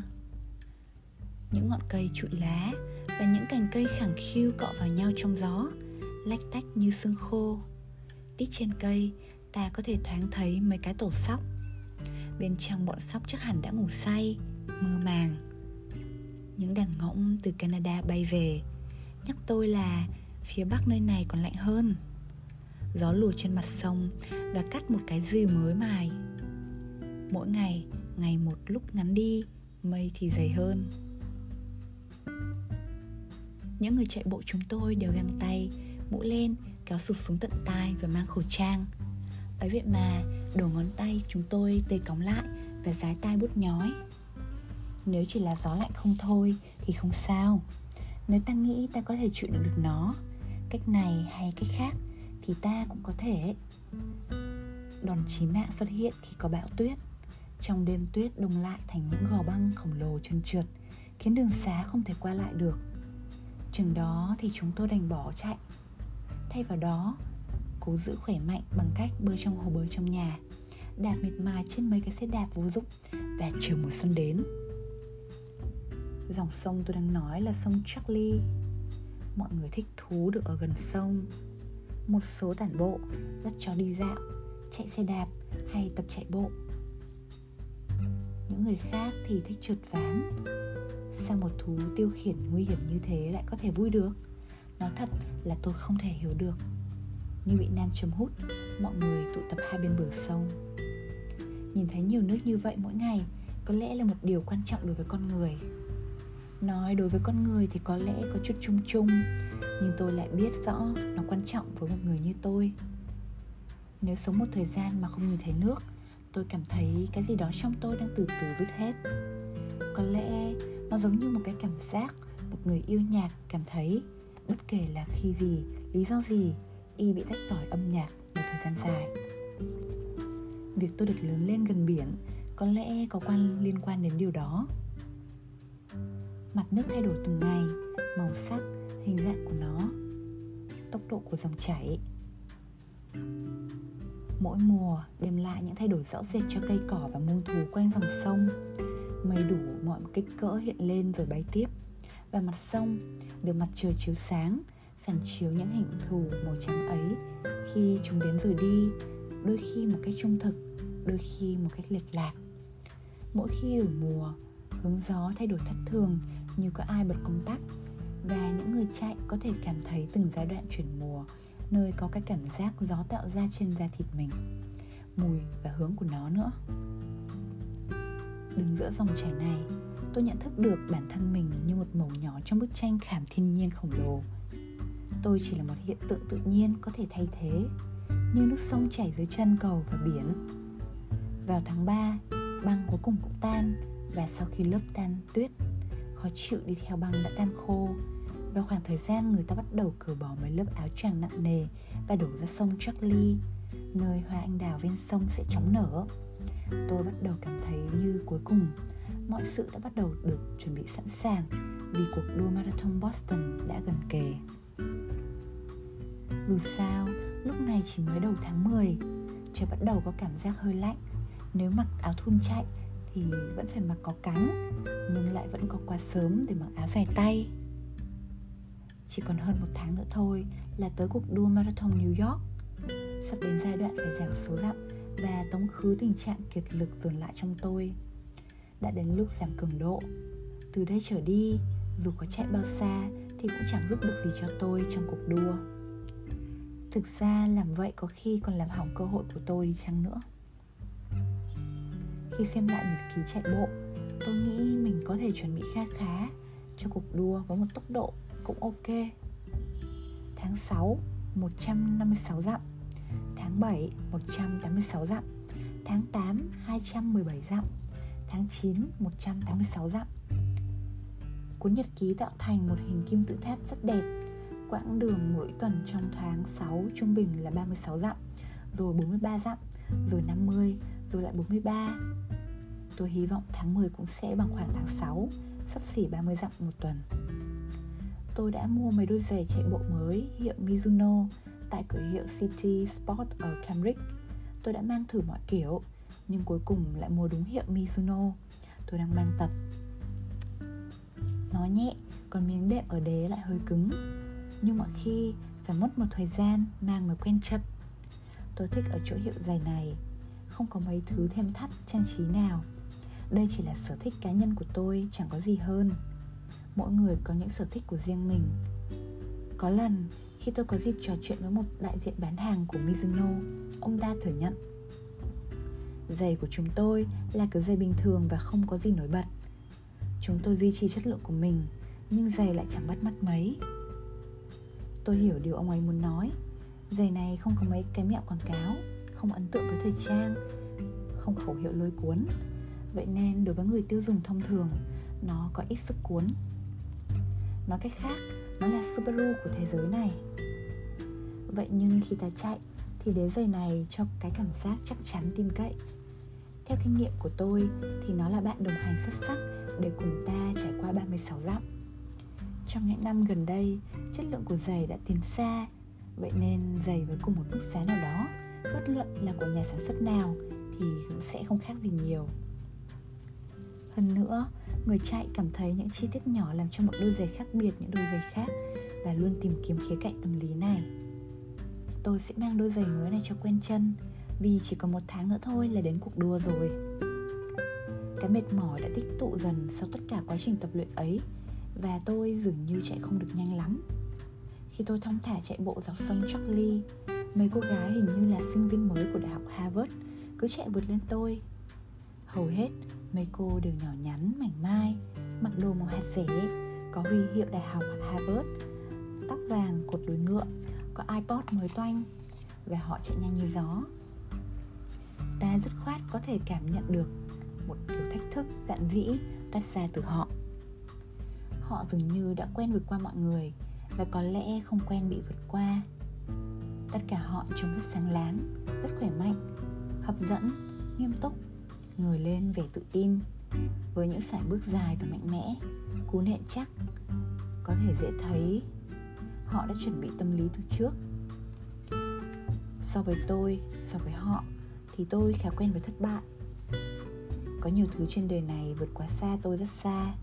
Nhiều đối thủ tôi không bao giờ có thể đánh bại, không phải hoanh hoang nhưng có lẽ mấy cô gái này không biết đau nhiều như tôi.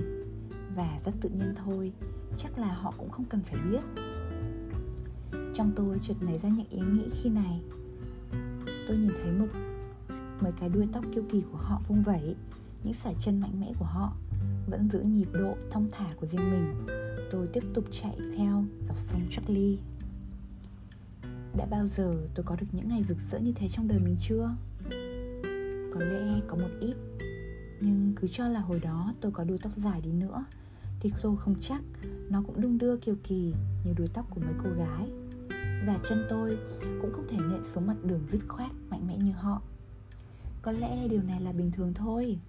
Suy cho cùng, mấy cô gái này là những tân binh của sinh viên đại học Harvard Có một không hai.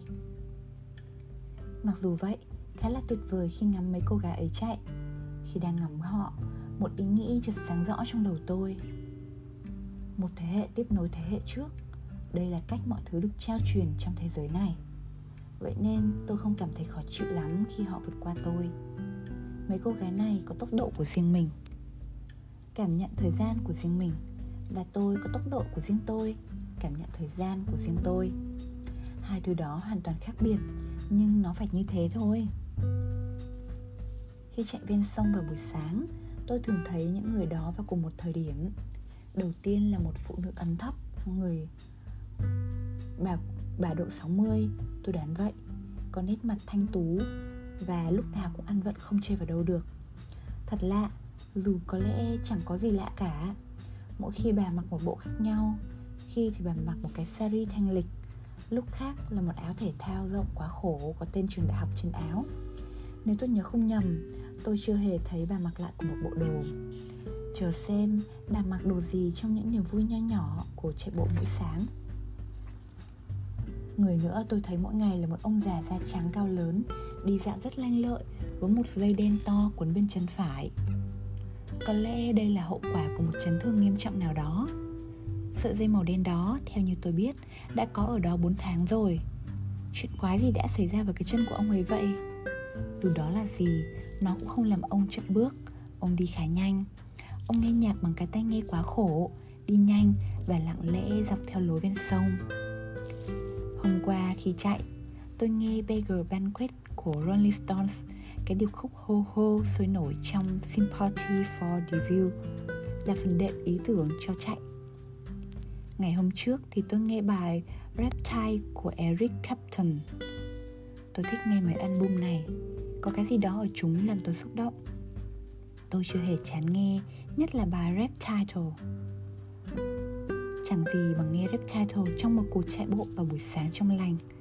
Nó không quá sắc láo hay giả tạo, nó có nhịp điệu đều và giai điệu hoàn toàn tự nhiên tâm trí tôi êm đềm cuốn hút vào nhạc và hai bàn chân tôi chạy đúng theo nhịp đôi khi lẫn trong điệu nhạc xuyên qua tai nghe của mình tôi nghe hề tiếng ai đó đang quát cẩn thận bên trái rồi một tiếng xe đạp vút qua vượt qua tôi từ bên trái.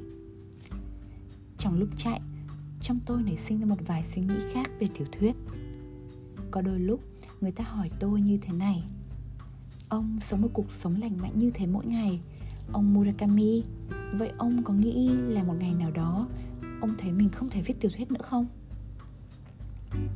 Khi tôi ở nước ngoài Thì người ta không hay nói điều tôi sắp nói đây, Nhưng rất nhiều người ở Nhật Dường như có cái quan niệm Viết tiểu thuyết là một hoạt động không lành mạnh. Họ cho rằng đám tiểu thuyết gia có phần suy đồi Và phải sống cuộc sống phóng túng mới viết sách được. Có một quan niệm phổ biến là chỉ bằng cách sống một lối sống không lành mạnh, nhà văn mới có thể đưa mình ra khỏi thế giới trần tục và đạt đến một kiểu thuần khiết có giá trị nghệ thuật. Quan niệm này đã hình thành qua một thời gian dài, phim ảnh và kịch truyền duy trì hình ảnh đó mãi mang tính dập khuôn hay nói quá lên một cái gì đó huyền thoại ấy về nghệ sĩ?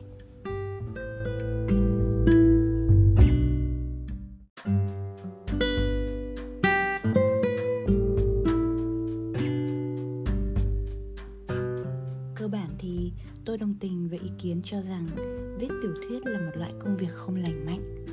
Khi ta bắt tay vào viết một cuốn tiểu thuyết, khi ta dùng cách viết để kể một câu chuyện dù muốn dù không, thì một kiểu độc chất nằm sâu bên trong mỗi con người cũng bộc lộ ra. Tất cả các nhà văn đều phải trực diện đối với chất độc này và ý thức được mối nguy hiểm bạo, mối hiểm họa bao hàm. Tìm ra một cách thức để đối phó với nó. Vì nếu không thì sẽ không có hoạt động sáng tạo nào đúng nghĩa diễn ra được. Vui lòng tha thứ cho sự so sánh lạ lùng. Ví dụ như trong con cá fugu phần ngon lành nhất là phần gần chất độc. Điều này có thể có ý nghĩa gì? Có ý nghĩa tương tự với cái gì tôi đang muốn nói? Dù ta có giải thích nó như thế nào đi chăng nữa, thì đây cũng không phải là một hoạt động lành mạnh. Vậy nên ngay từ đầu, hoạt động nghệ thuật chứa đựng các yếu tố không lành mạnh và phản xã hội. Tôi thừa nhận điều này. Chính vì vậy mà trong số nhà văn và nghệ sĩ khác có rất nhiều người có đời sống thực sự suy đồi hay những người làm ra vẻ chống đối xã hội. Tôi có thể hiểu này. Hay, đúng hơn, tôi không nhất thiết phải phủ nhận hiện tượng này.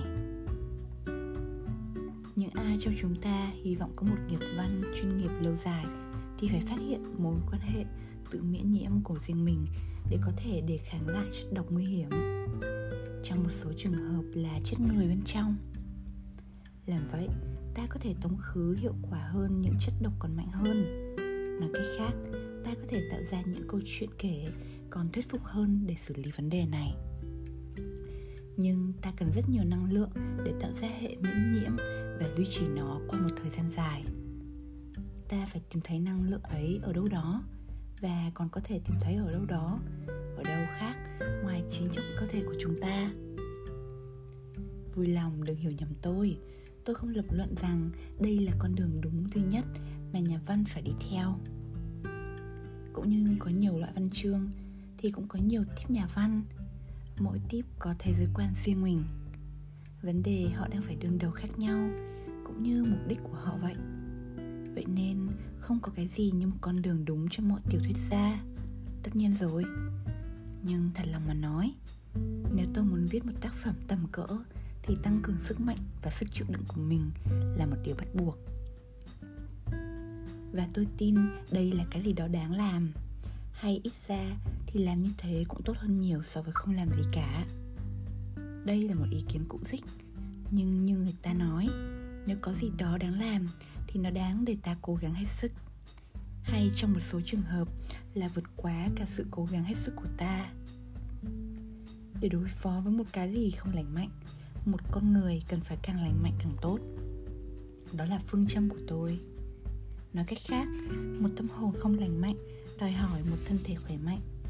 Điều này nghe có vẻ nghịch lý, nhưng đó là một điều tôi cảm thấy rõ rệt từ khi trở thành nhà văn chuyên nghiệp. Lành mạnh và không lành mạnh không nhất thiết nằm ở hai cực đối lập trong một quang phổ. Chúng không đứng đối lập với nhau, mà đúng hơn là bổ túc cho nhau. Và trong một số trường hợp thậm chí còn kết hợp lại. Dĩ nhiên, nhiều người đang trên một lộ trình sống lành mạnh thì chỉ nghĩ đến sức khỏe tốt. Còn những người đang trở nên không lành mạnh chỉ nghĩ đến sự không lành mạnh. Nhưng nếu ta theo quan niệm, kiểu quan niệm một chiều này, cuộc sống của ta sẽ vô nghĩa. Một số nhà văn lúc còn trẻ viết những tác phẩm tuyệt vời, đẹp đẽ, ấn tượng, nhận ra rằng khi họ đến một độ tuổi nào đó thì sự cạn kiệt đột nhiên ập đến. Thuật ngữ cạn nguồn văn chương hoàn toàn phù hợp ở đây. Những tác phẩm về sau của họ có thể vẫn đẹp đẽ và sự cạn kiệt của họ có thể truyền đạt ý nghĩa riêng biệt của nó. Nhưng rõ ràng là năng lực sáng tạo của nhà văn này đang xuống dốc. Tôi tin rằng đó là kết quả của việc sinh lực có thể chất của họ không thể vượt qua được chất độc mà nó đang phải đối phó. Sức sống thể chất cho đến nay vẫn là một cách tự nhiên khắc phục được độc chất. Xong, nay nó đã vượt qua đỉnh của nó rồi và tác dụng của nó trong hệ miễn nhiễm của họ dần dần tiêu hao hết đi. Sau khi điều này xảy ra thì nhà văn khó mà có thể còn khả năng sáng tạo bằng trực giác. Sự cân bằng giữa năng lực tưởng tượng và các năng lực thể chất duy trì đã vụn vỡ nhà văn chỉ còn cách vận dụng các kỹ thuật và phương cách y đã trau dồi, sử dụng một kiểu nhiệt còn sót lại để đúc gì đó thành cái gì như một tác phẩm văn học. Một phương pháp khiên cưỡng không thể nào là một hành động thú vị. Một số nhà văn vẫn có thể tự vào giai đoạn này. Trong khi những người khác thì từ bỏ viết lách và chọn con đường khác. Nếu được, tôi muốn tránh kiểu cạn nguồn văn chương đó tôi quan niệm, văn chương là cái gì đó tự nhiên hơn, cố kết hơn. Cái gì đó với một kiểu sức sống tự nhiên, tích cực. Đối với tôi, viết một cuốn tiểu thuyết cũng như trèo lên một ngọn núi dốc, vật vã leo lên vách đá, lên đến đỉnh sau một thử thách dài và cam go. Ta vượt qua được những hạn chế của mình, hay ta không vượt được? Cách này hay cách khác, tôi luôn giữ cái hình ảnh tinh thần đó bên mình khi viết khỏi cần phải nói. Một ngày nào đó, ta sẽ thua cuộc. Theo thời gian, thân thể tất yếu sẽ hỏng hại sớm muộn gì nó cũng bị đánh bại và biến mất. Khi cơ thể tan rã, thì tinh thần cũng rất có thể không còn. Tôi ý thức rất rõ điều này. Tuy nhiên, tôi thích trì hoãn, lâu hết mức có thể. Cái thời điểm khi mà sức sống của tôi bị độc chất đánh bại và vượt qua, đó là mục tiêu của tôi với tư cách một tiểu thuyết gia. Và lại, lúc này tôi không có sự nhàn nhã để mặc bị cạn kiệt. Đấy chính là lý do vì sao dù người ta còn nói, Ông ta chẳng phải nghệ sĩ gì đâu, Tôi vẫn cứ chạy. Tháng 6 Tôi có một buổi đọc truyện tại MIT Và vì sẽ phải nói chuyện trực tiếp với công chúng. Hôm nay, khi chạy, tôi tập bài diễn văn. Không đọc to, dĩ nhiên rồi. Khi làm việc này tôi không nghe nhạc Tôi chỉ nhầm thầm tiếng Anh trong đầu. Ở Nhật tôi hiếm khi phải nói chuyện với công chúng. Tôi không diễn thuyết gì cả. Ở Anh dù sao tôi có diễn thuyết đôi lần Và tôi mong rằng sau này nếu có dịp tôi sẽ diễn thuyết nhiều hơn. Thật kỳ lạ Nhưng khi phải nói chuyện trước một cử tọa Tôi thấy thoải mái khi dùng thứ tiếng Anh còn lâu mới hoàn thiện của mình hơn là tiếng Nhật. Tôi cho rằng đó là vì tôi phải nói nghiêm túc một điều gì đó bằng tiếng Nhật Thì tôi bị choáng ngợp trong cái cảm giác bị nuốt chửng trong biển từ. Có vô số lựa chọn cho tôi, vô số khả năng Và là một nhà văn, tiếng Nhật Và tôi có một mối quan hệ khăng khít. Vậy nên nếu tôi sắp nói chuyện trước một nhóm người đông thì không xác định tôi trở nên bối rối và thất vọng khi đối mặt với cái biển từ mênh mông ấy. Với tiếng nhật, tôi muốn trung thành, hết sức mình có thể, với hành động ngồi một mình tại bàn của mình mà viết. Trong môi trường viết lách thân thuộc này, tôi có thể nắm bắt được từ ngữ và văn cảnh một cách hiệu quả, đúng như tôi muốn, và biến chúng thành cái gì đó cụ thể. Suy cho cùng, thì đó là nghề của tôi nhưng một khi tôi đã cố nói ra thành lời, những điều tôi tin chắc mình đã nắm rõ, tôi lại cảm thấy rất rõ là có cái gì đó. Cái gì ấy quan trọng, đã tràn ra và lẩn mất. Và tôi không thể chấp nhận cái kiểu phân ly lạc lối ấy. Dù sao, hễ tôi cố gắng trình bày một bài diễn văn bằng tiếng nước ngoài, điều không tránh khỏi là các lựa chọn và khả năng ngôn ngữ của tôi bị hạn chế. Tiếng anh, dứt khoát không phải là sở trường của tôi nhưng điều đó lại khiến tôi càng cảm thấy thoải mái hơn khi diễn thuyết. Tôi chỉ nghĩ ngoại ngữ mà vậy mình sẽ làm gì đây? Đây là một khám phá thú vị đối với tôi. Dĩ nhiên là mất rất nhiều thời gian để chuẩn bị. Trước khi lên bục tôi phải học thuộc lòng một bài diễn văn 30 hay 40 phút bằng tiếng Anh.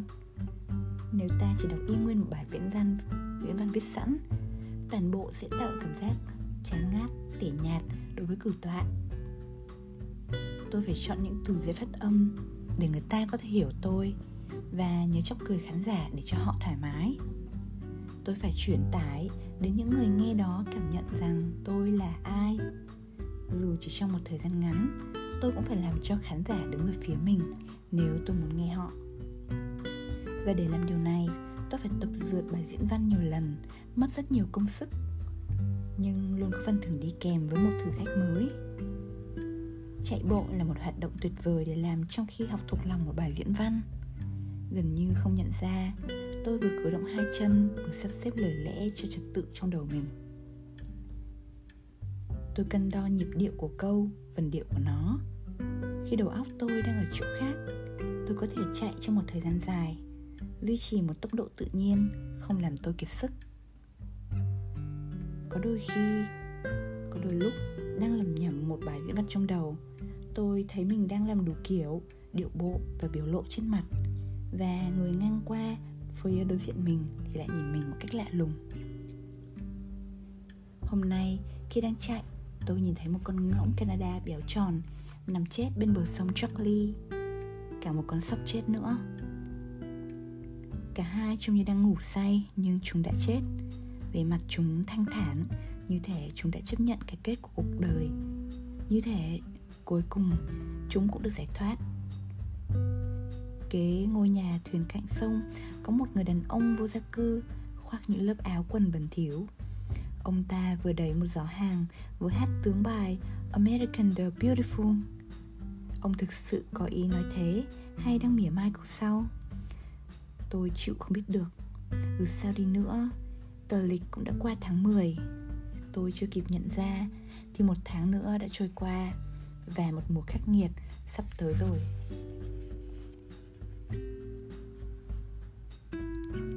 Chương 6 Ngày 23 tháng 6 năm 1996 Hồ Saroma, Hokkaido. Không ai đập bàn chân nữa Chẳng ai ném tách nữa. Bạn đã bao giờ chạy 62 dặm chỉ trong một ngày chưa? Đại đa số cho người trên thế giới những người đó có đầu óc lành mạnh. Tôi có thể nói vậy.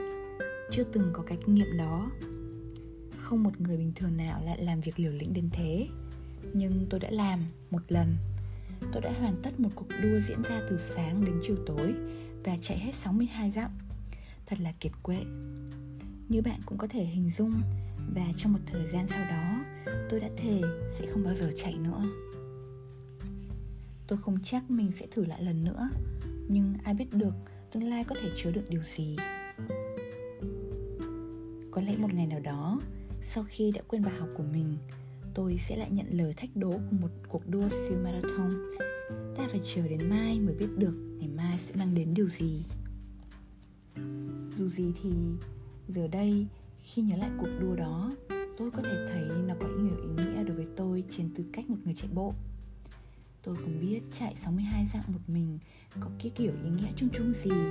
Nhưng khi một hành động lệch khỏi cái thông thường Xong vẫn không vi phạm được các giá trị cơ bản, Ta sẽ mong nó cho ta một kiểu nhận thức đặc biệt nào đó. Nó phải thêm vài yếu tố mới vào kho của ta Để ta hiểu mình là ai.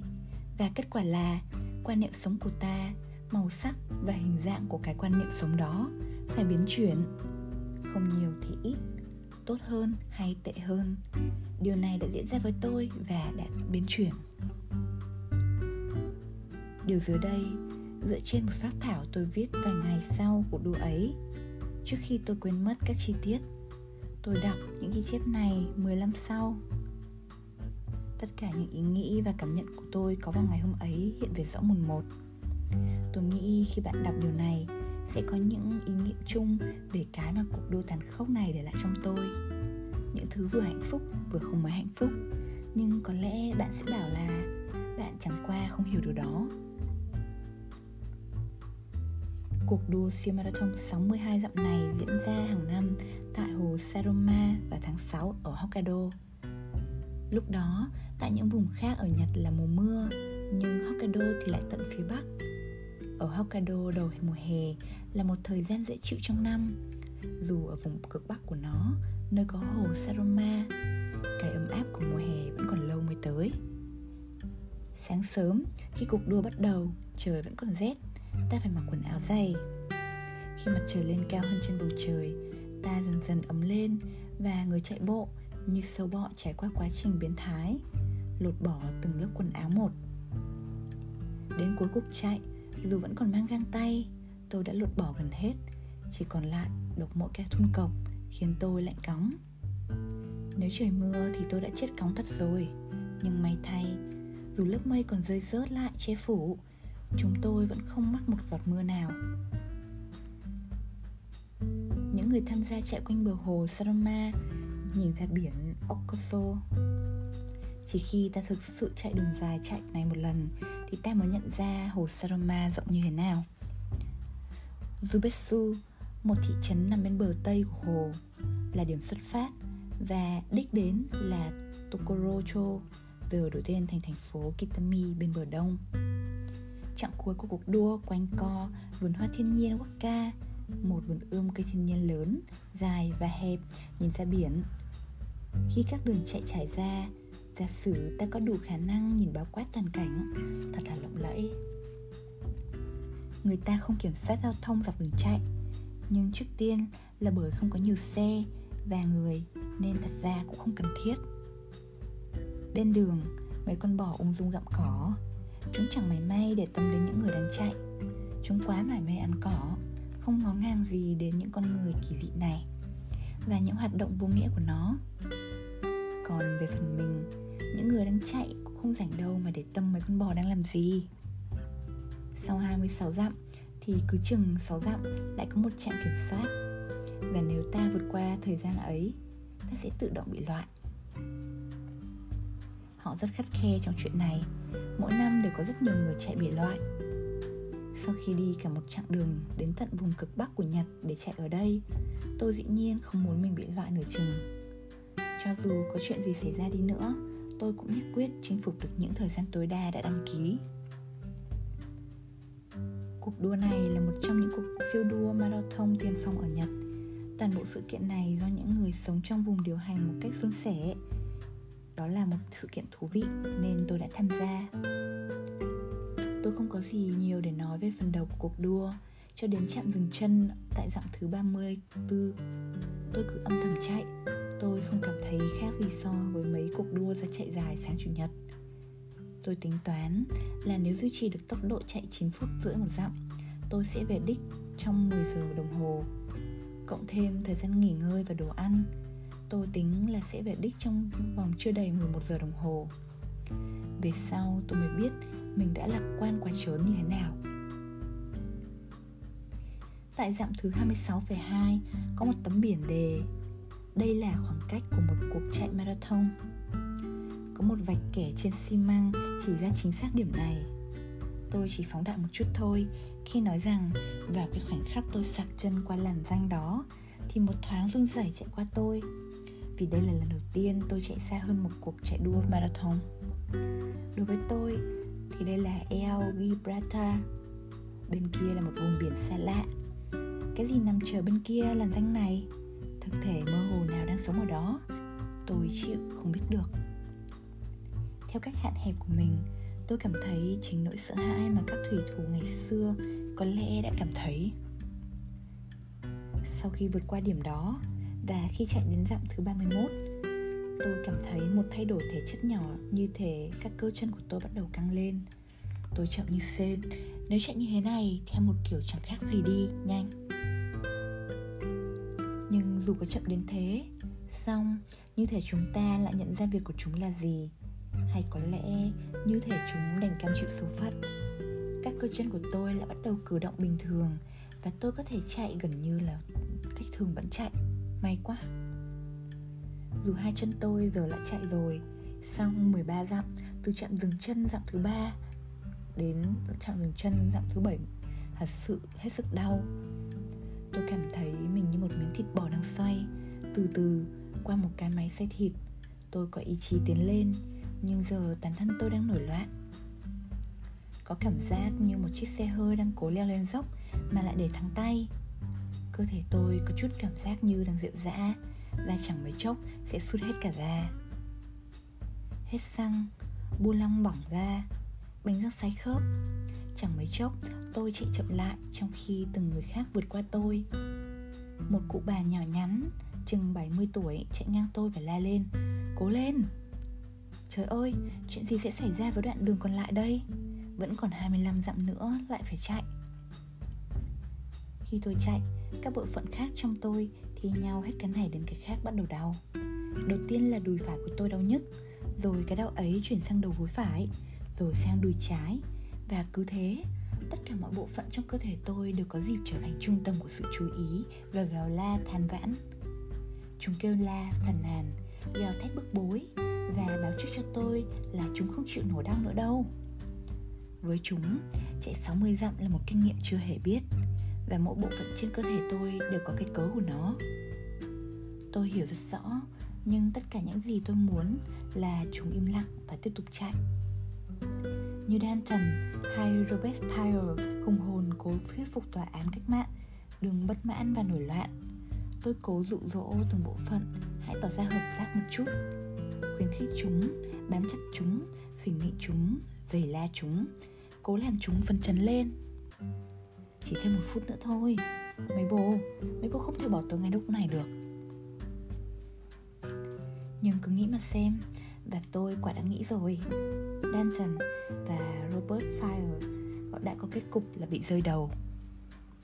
Rốt cuộc, dùng mọi bài bản trong sách vở Tôi cũng nghiến răng và qua được 30 dặm 13 dặm tra tấn hoàn toàn.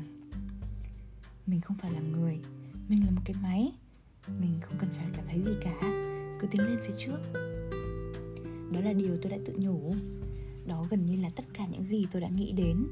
Và đó giúp đó là cái giúp tôi qua được. Nếu tôi là một người sống bằng xương bằng thịt, thì tôi đã có thể gục ngã xuống vì đau. Dứt khoát, có một tồn tại, tôi ở ngay đó. Và đi kèm tồn tại đó là một ý thức của bản ngã. Nhưng lúc đó, tôi buộc mình phải nghĩ rằng những thứ ấy không gì hơn là những quy ước dễ chịu. Đó là một kiểu suy nghĩ kỳ lạ và dứt khoát là một cảm giác kỳ lạ. Ý thức cố phủ định ý thức ta phải ép mình vào một chúng vô chi một cách bản năng tôi nhận ra rằng đây là cách duy nhất để qua khỏi. Mình không phải là người, mình là một cái máy, mình không cần phải cảm thấy thứ gì cả, cứ tiến lên phía trước. Tôi lặp đi lặp lại điều này như một câu thần chú, một sự lặp lại từng chữ, máy móc, và tôi cố hết sức để cảm nhận thế giới giảm mức thế giới nhận thức xuống phạm vi hạn hẹp nhất. Tất cả những gì tôi có thể thấy là ba thước mặt đất trước mặt. Chẳng có gì xa hơn đó cả. Toàn thể thế giới của tôi bao gồm ba thước trước mặt đất. Không cần phải nghĩ quá cái đó. Bầu trời và gió cỏ, bò gạm cỏ, khán giả, tiếng cổ vũ, hồ, tiểu thuyết, thực tại, quá khứ, ký ức. Những thứ này chẳng còn ý nghĩa gì đối với tôi cả cứ đưa mình vượt qua được ba thức tới đây đây là lễ sống nhỏ nhoi của tôi với tư cách một con người. Ô không, xin lỗi, là một cái máy chứ. Cứ mỗi ba dặm, tôi lại dừng và uống nước tại trạm nước. Mỗi lần dừng, tôi tranh thủ giữ người mấy cái. Cơ bắp của tôi cứng như bánh mì cũ để cả tuần trong mấy quán ăn tự phục vụ. Tôi không thể tin nổi đây lại là cơ thể của mình. Ở một trạm dừng chân, người ta có mận dầm và tôi ăn một trái tôi chưa từng thấy trái mận dầm nào ngon như thế. Muối và vị chua lan cả trong miệng tôi và dần dần ngấm vào toàn thân tôi. Thay vì buộc mình chạy, có lẽ sẽ khôn ngoan hơn nếu tôi đi bộ. Rất nhiều người chạy khác đang làm chính điều đó. Cho chân họ nghỉ ngơi khi họ đi bộ. Nhưng tôi không bước một bước nào. Tôi dừng rất lâu để duỗi, nhưng tôi không hề đi bộ. Tôi không đến đây để đi bộ tôi đến để, để chạy. Đó là lý do lý do duy nhất mà tôi đã bay cả chặng đường dài đến cực bắc của nước nhật. Dù có chạy chậm thế nào đi chăng nữa tôi cũng nhất định không đi bộ. Đó là nguyên tắc. Vi phạm nguyên tắc dù chỉ một lần thôi tôi chắc chắn sẽ vi phạm nhiều lần nữa. Và nếu đã làm thế hoàn thành cuộc đua này sẽ gần như là bất khả. Trong khi tôi đang cố gắng chịu đựng tất cả các điều ấy ở đâu chừng dặm thứ 47 Tôi cảm thấy như mình đã vượt qua cái gì đó. Cảm giác là như vậy. Vượt qua là cách duy nhất tôi có thể diễn đạt. Giống như ở cơ thể tôi vừa xuyên qua một bức tường đá. Chính xác là vào thời điểm tôi cảm thấy như mình đã vượt qua. Tôi không nhớ được, Nhưng tôi chợt nhận ra mình đã sang đến bờ bên kia. Tôi tin chắc mình đã vượt qua tôi không biết cái logic hay quá trình hay kỹ thuật liên quan đến điều này. Tôi chỉ tin chắc cái hiện tại là tôi đã vượt qua. Sau đó, không phải nghĩ ngợi gì nữa. Hay nói đúng hơn, không còn cần cố nghĩ một cách có ý thức về chuyện không nghĩ ngợi gì nữa. Tôi chỉ phải làm mỗi một việc là theo dòng chảy và tự động tôi sẽ đến được đó. Nếu tôi buông xuôi theo nó, một kiểu sức mạnh nào đó sẽ tự nhiên đẩy tôi tới trước chạy dài đến như vậy, lẽ dĩ nhiên là sẽ đuối sức. Nhưng lúc này, mệt mỏi không phải là mọi vấn đề lớn. Đến lúc này thì kiệt sức đã là một hiện trạng. Các cơ của tôi không còn là một tòa án cách mạng sôi sục và có vẻ như đã thôi kêu ca. Không ai đập bàn nữa, chẳng ai ném tách nữa. Cơ của tôi giờ đã nín lặng một cách chấp nhận tình trạng kiệt sức của nó như một tất yếu lịch sử và hệ quả không thể tránh khỏi của một cách mạng. Tôi đã biến thành một thể tồn tại tự động, mà mục đích duy nhất là vung nhịp nhàng hai cánh tay, đưa hai giò tới trước từng bước một. Tôi không nghĩ về cái gì cả. Tôi không cảm thấy gì hết. Tôi bỗng nhận ra rằng ngay cả cái đau thể xác cũng đã gần như biến mất. Cũng có thể nó đã bị nhét vào một sóng xỉnh vô hình nào đó, như một thứ bàn ghế xấu xí ta không thể tống đi trong tình trạng ấy tôi đã vượt qua rào chắn vô hình này tôi bắt đầu vượt qua được rất nhiều người chạy khác chỉ sau khi tôi vượt qua trạm kiểm soát gần dặm 47 mà ta phải đến được trong vòng dưới 8 giờ 45 phút không thì sẽ bị loạn. Nhiều người chạy khác không như tôi bắt đầu chậm lại. Một số người thậm chí còn ngừng chạy và bắt đầu đi bộ. Từ điểm đó đến đích, tôi hẳn đã vượt qua khoảng 200 người. Ít nhất thì tôi đã đếm được đến 200 chỉ một đôi lần, có ai khác từ phía sau vượt lên tôi. Tôi không thể đếm được số người mà tôi bị vượt qua, vì tôi không có việc gì khác để làm. Tôi đang trong tình trạng kiệt quệ trầm trọng mà tôi đã hoàn toàn chấp nhận. Và cái thực tế là tôi vẫn còn có thể chạy. Và đối với tôi thì tôi chẳng thể đòi hỏi gì hơn từ cuộc đua này vì tôi đang là một cái máy lái tự động. Nên nếu có ai bảo tôi cứ tiếp tục chạy đi, thì ắt tôi đã chạy quá 62 dặm lắm. Thật lạ, nhưng cuối cùng tôi hầu như không biết mình là ai hay mình đang làm gì. Đây lẽ ra là một cảm giác rất đáng ngại, nhưng lại không cảm thấy như vậy. Đến lúc ấy thì chạy đã bước vào lãnh địa của riêng siêu hình. Đầu tiên là hành vi chạy, và đi kèm nó là thực thể gọi tôi này tôi chạy, vậy nên tôi tồn tại. Và cảm giác này trở nên đặc biệt, mạnh mẽ khi tôi bước vào chặng cuối của đường chạy. Vườn hoa thiên nhiên trên một bán bán đảo dài, thật dài. Đó là một kiểu cung đường thiền định trầm tư, quang cảnh dọc bờ biển tuyệt đẹp và hương biển Oscar hoa thang thoảng đến tôi. Đã chiều rồi, chúng tôi khởi hành từ sáng sớm. Không khí đặc biệt trong trẻo. Tôi còn ngửi thấy mùi cỏ nồng đượm trên đầu hè tôi cũng thấy vài con cáo tụ thành bầy trên đồng. Chúng nhìn những người chạy, tò mò những đám mây dày đầy ý nghĩa. Như cái gì nguyên si từ trong tranh phong cảnh Anh thế kỷ 19 phủ kín bầu trời. Không có lấy một ngọn gió. Nhiều người chạy khác quanh tôi, lặng lẽ lê bước tới đích. Được ở trong số họ, tôi có cái cảm giác hạnh phúc thầm lặng. Hít vào, thở ra hơi thở của tôi không có vẻ gì là không đều. Không khí âm đềm vào bên trong tôi rồi đi xa. Trái tim lặng lẽ của tôi phồng lên rồi bóp lại. Lặp đi, lặp lại, với một nhịp độ ổn định. Như ống thổi của một người thợ, phổi của tôi tận tụy đưa oxy mới vào cơ thể tôi. Tôi có thể cảm thấy tất cả các bộ phận này đang hoạt động và phân biệt được từng âm thanh một chúng tạo ra. Mọi thứ đều đang hoạt động ổn người xếp hàng dọc cổ đường cổ vũ chúng tôi là to. Cố lên, các anh gần đến rồi. Như không khí pha lê trong vắt, tiếng la của họ xuyên thẳng qua tôi. Giọng họ đi xuyên qua tôi sang bên kia. Tôi là tôi, và đồng thời không phải là tôi. Cái cảm giác là như vậy ấy. Một cảm giác tĩnh lặng, yên ắng. Tâm trí không quá quan trọng. Dĩ nhiên, với tư cách tiểu thuyết gia tôi biết tâm trí mình là thứ quyết định để mình làm được việc của mình. Lấy mất đi đầu óc, tôi sẽ không bao giờ viết được một câu chuyện độc đáo nữa. Vậy nhưng, vào lúc này, không có cái cảm giác là tâm trí tôi quan trọng, chỉ là tâm trí chẳng ghê gớm lắm.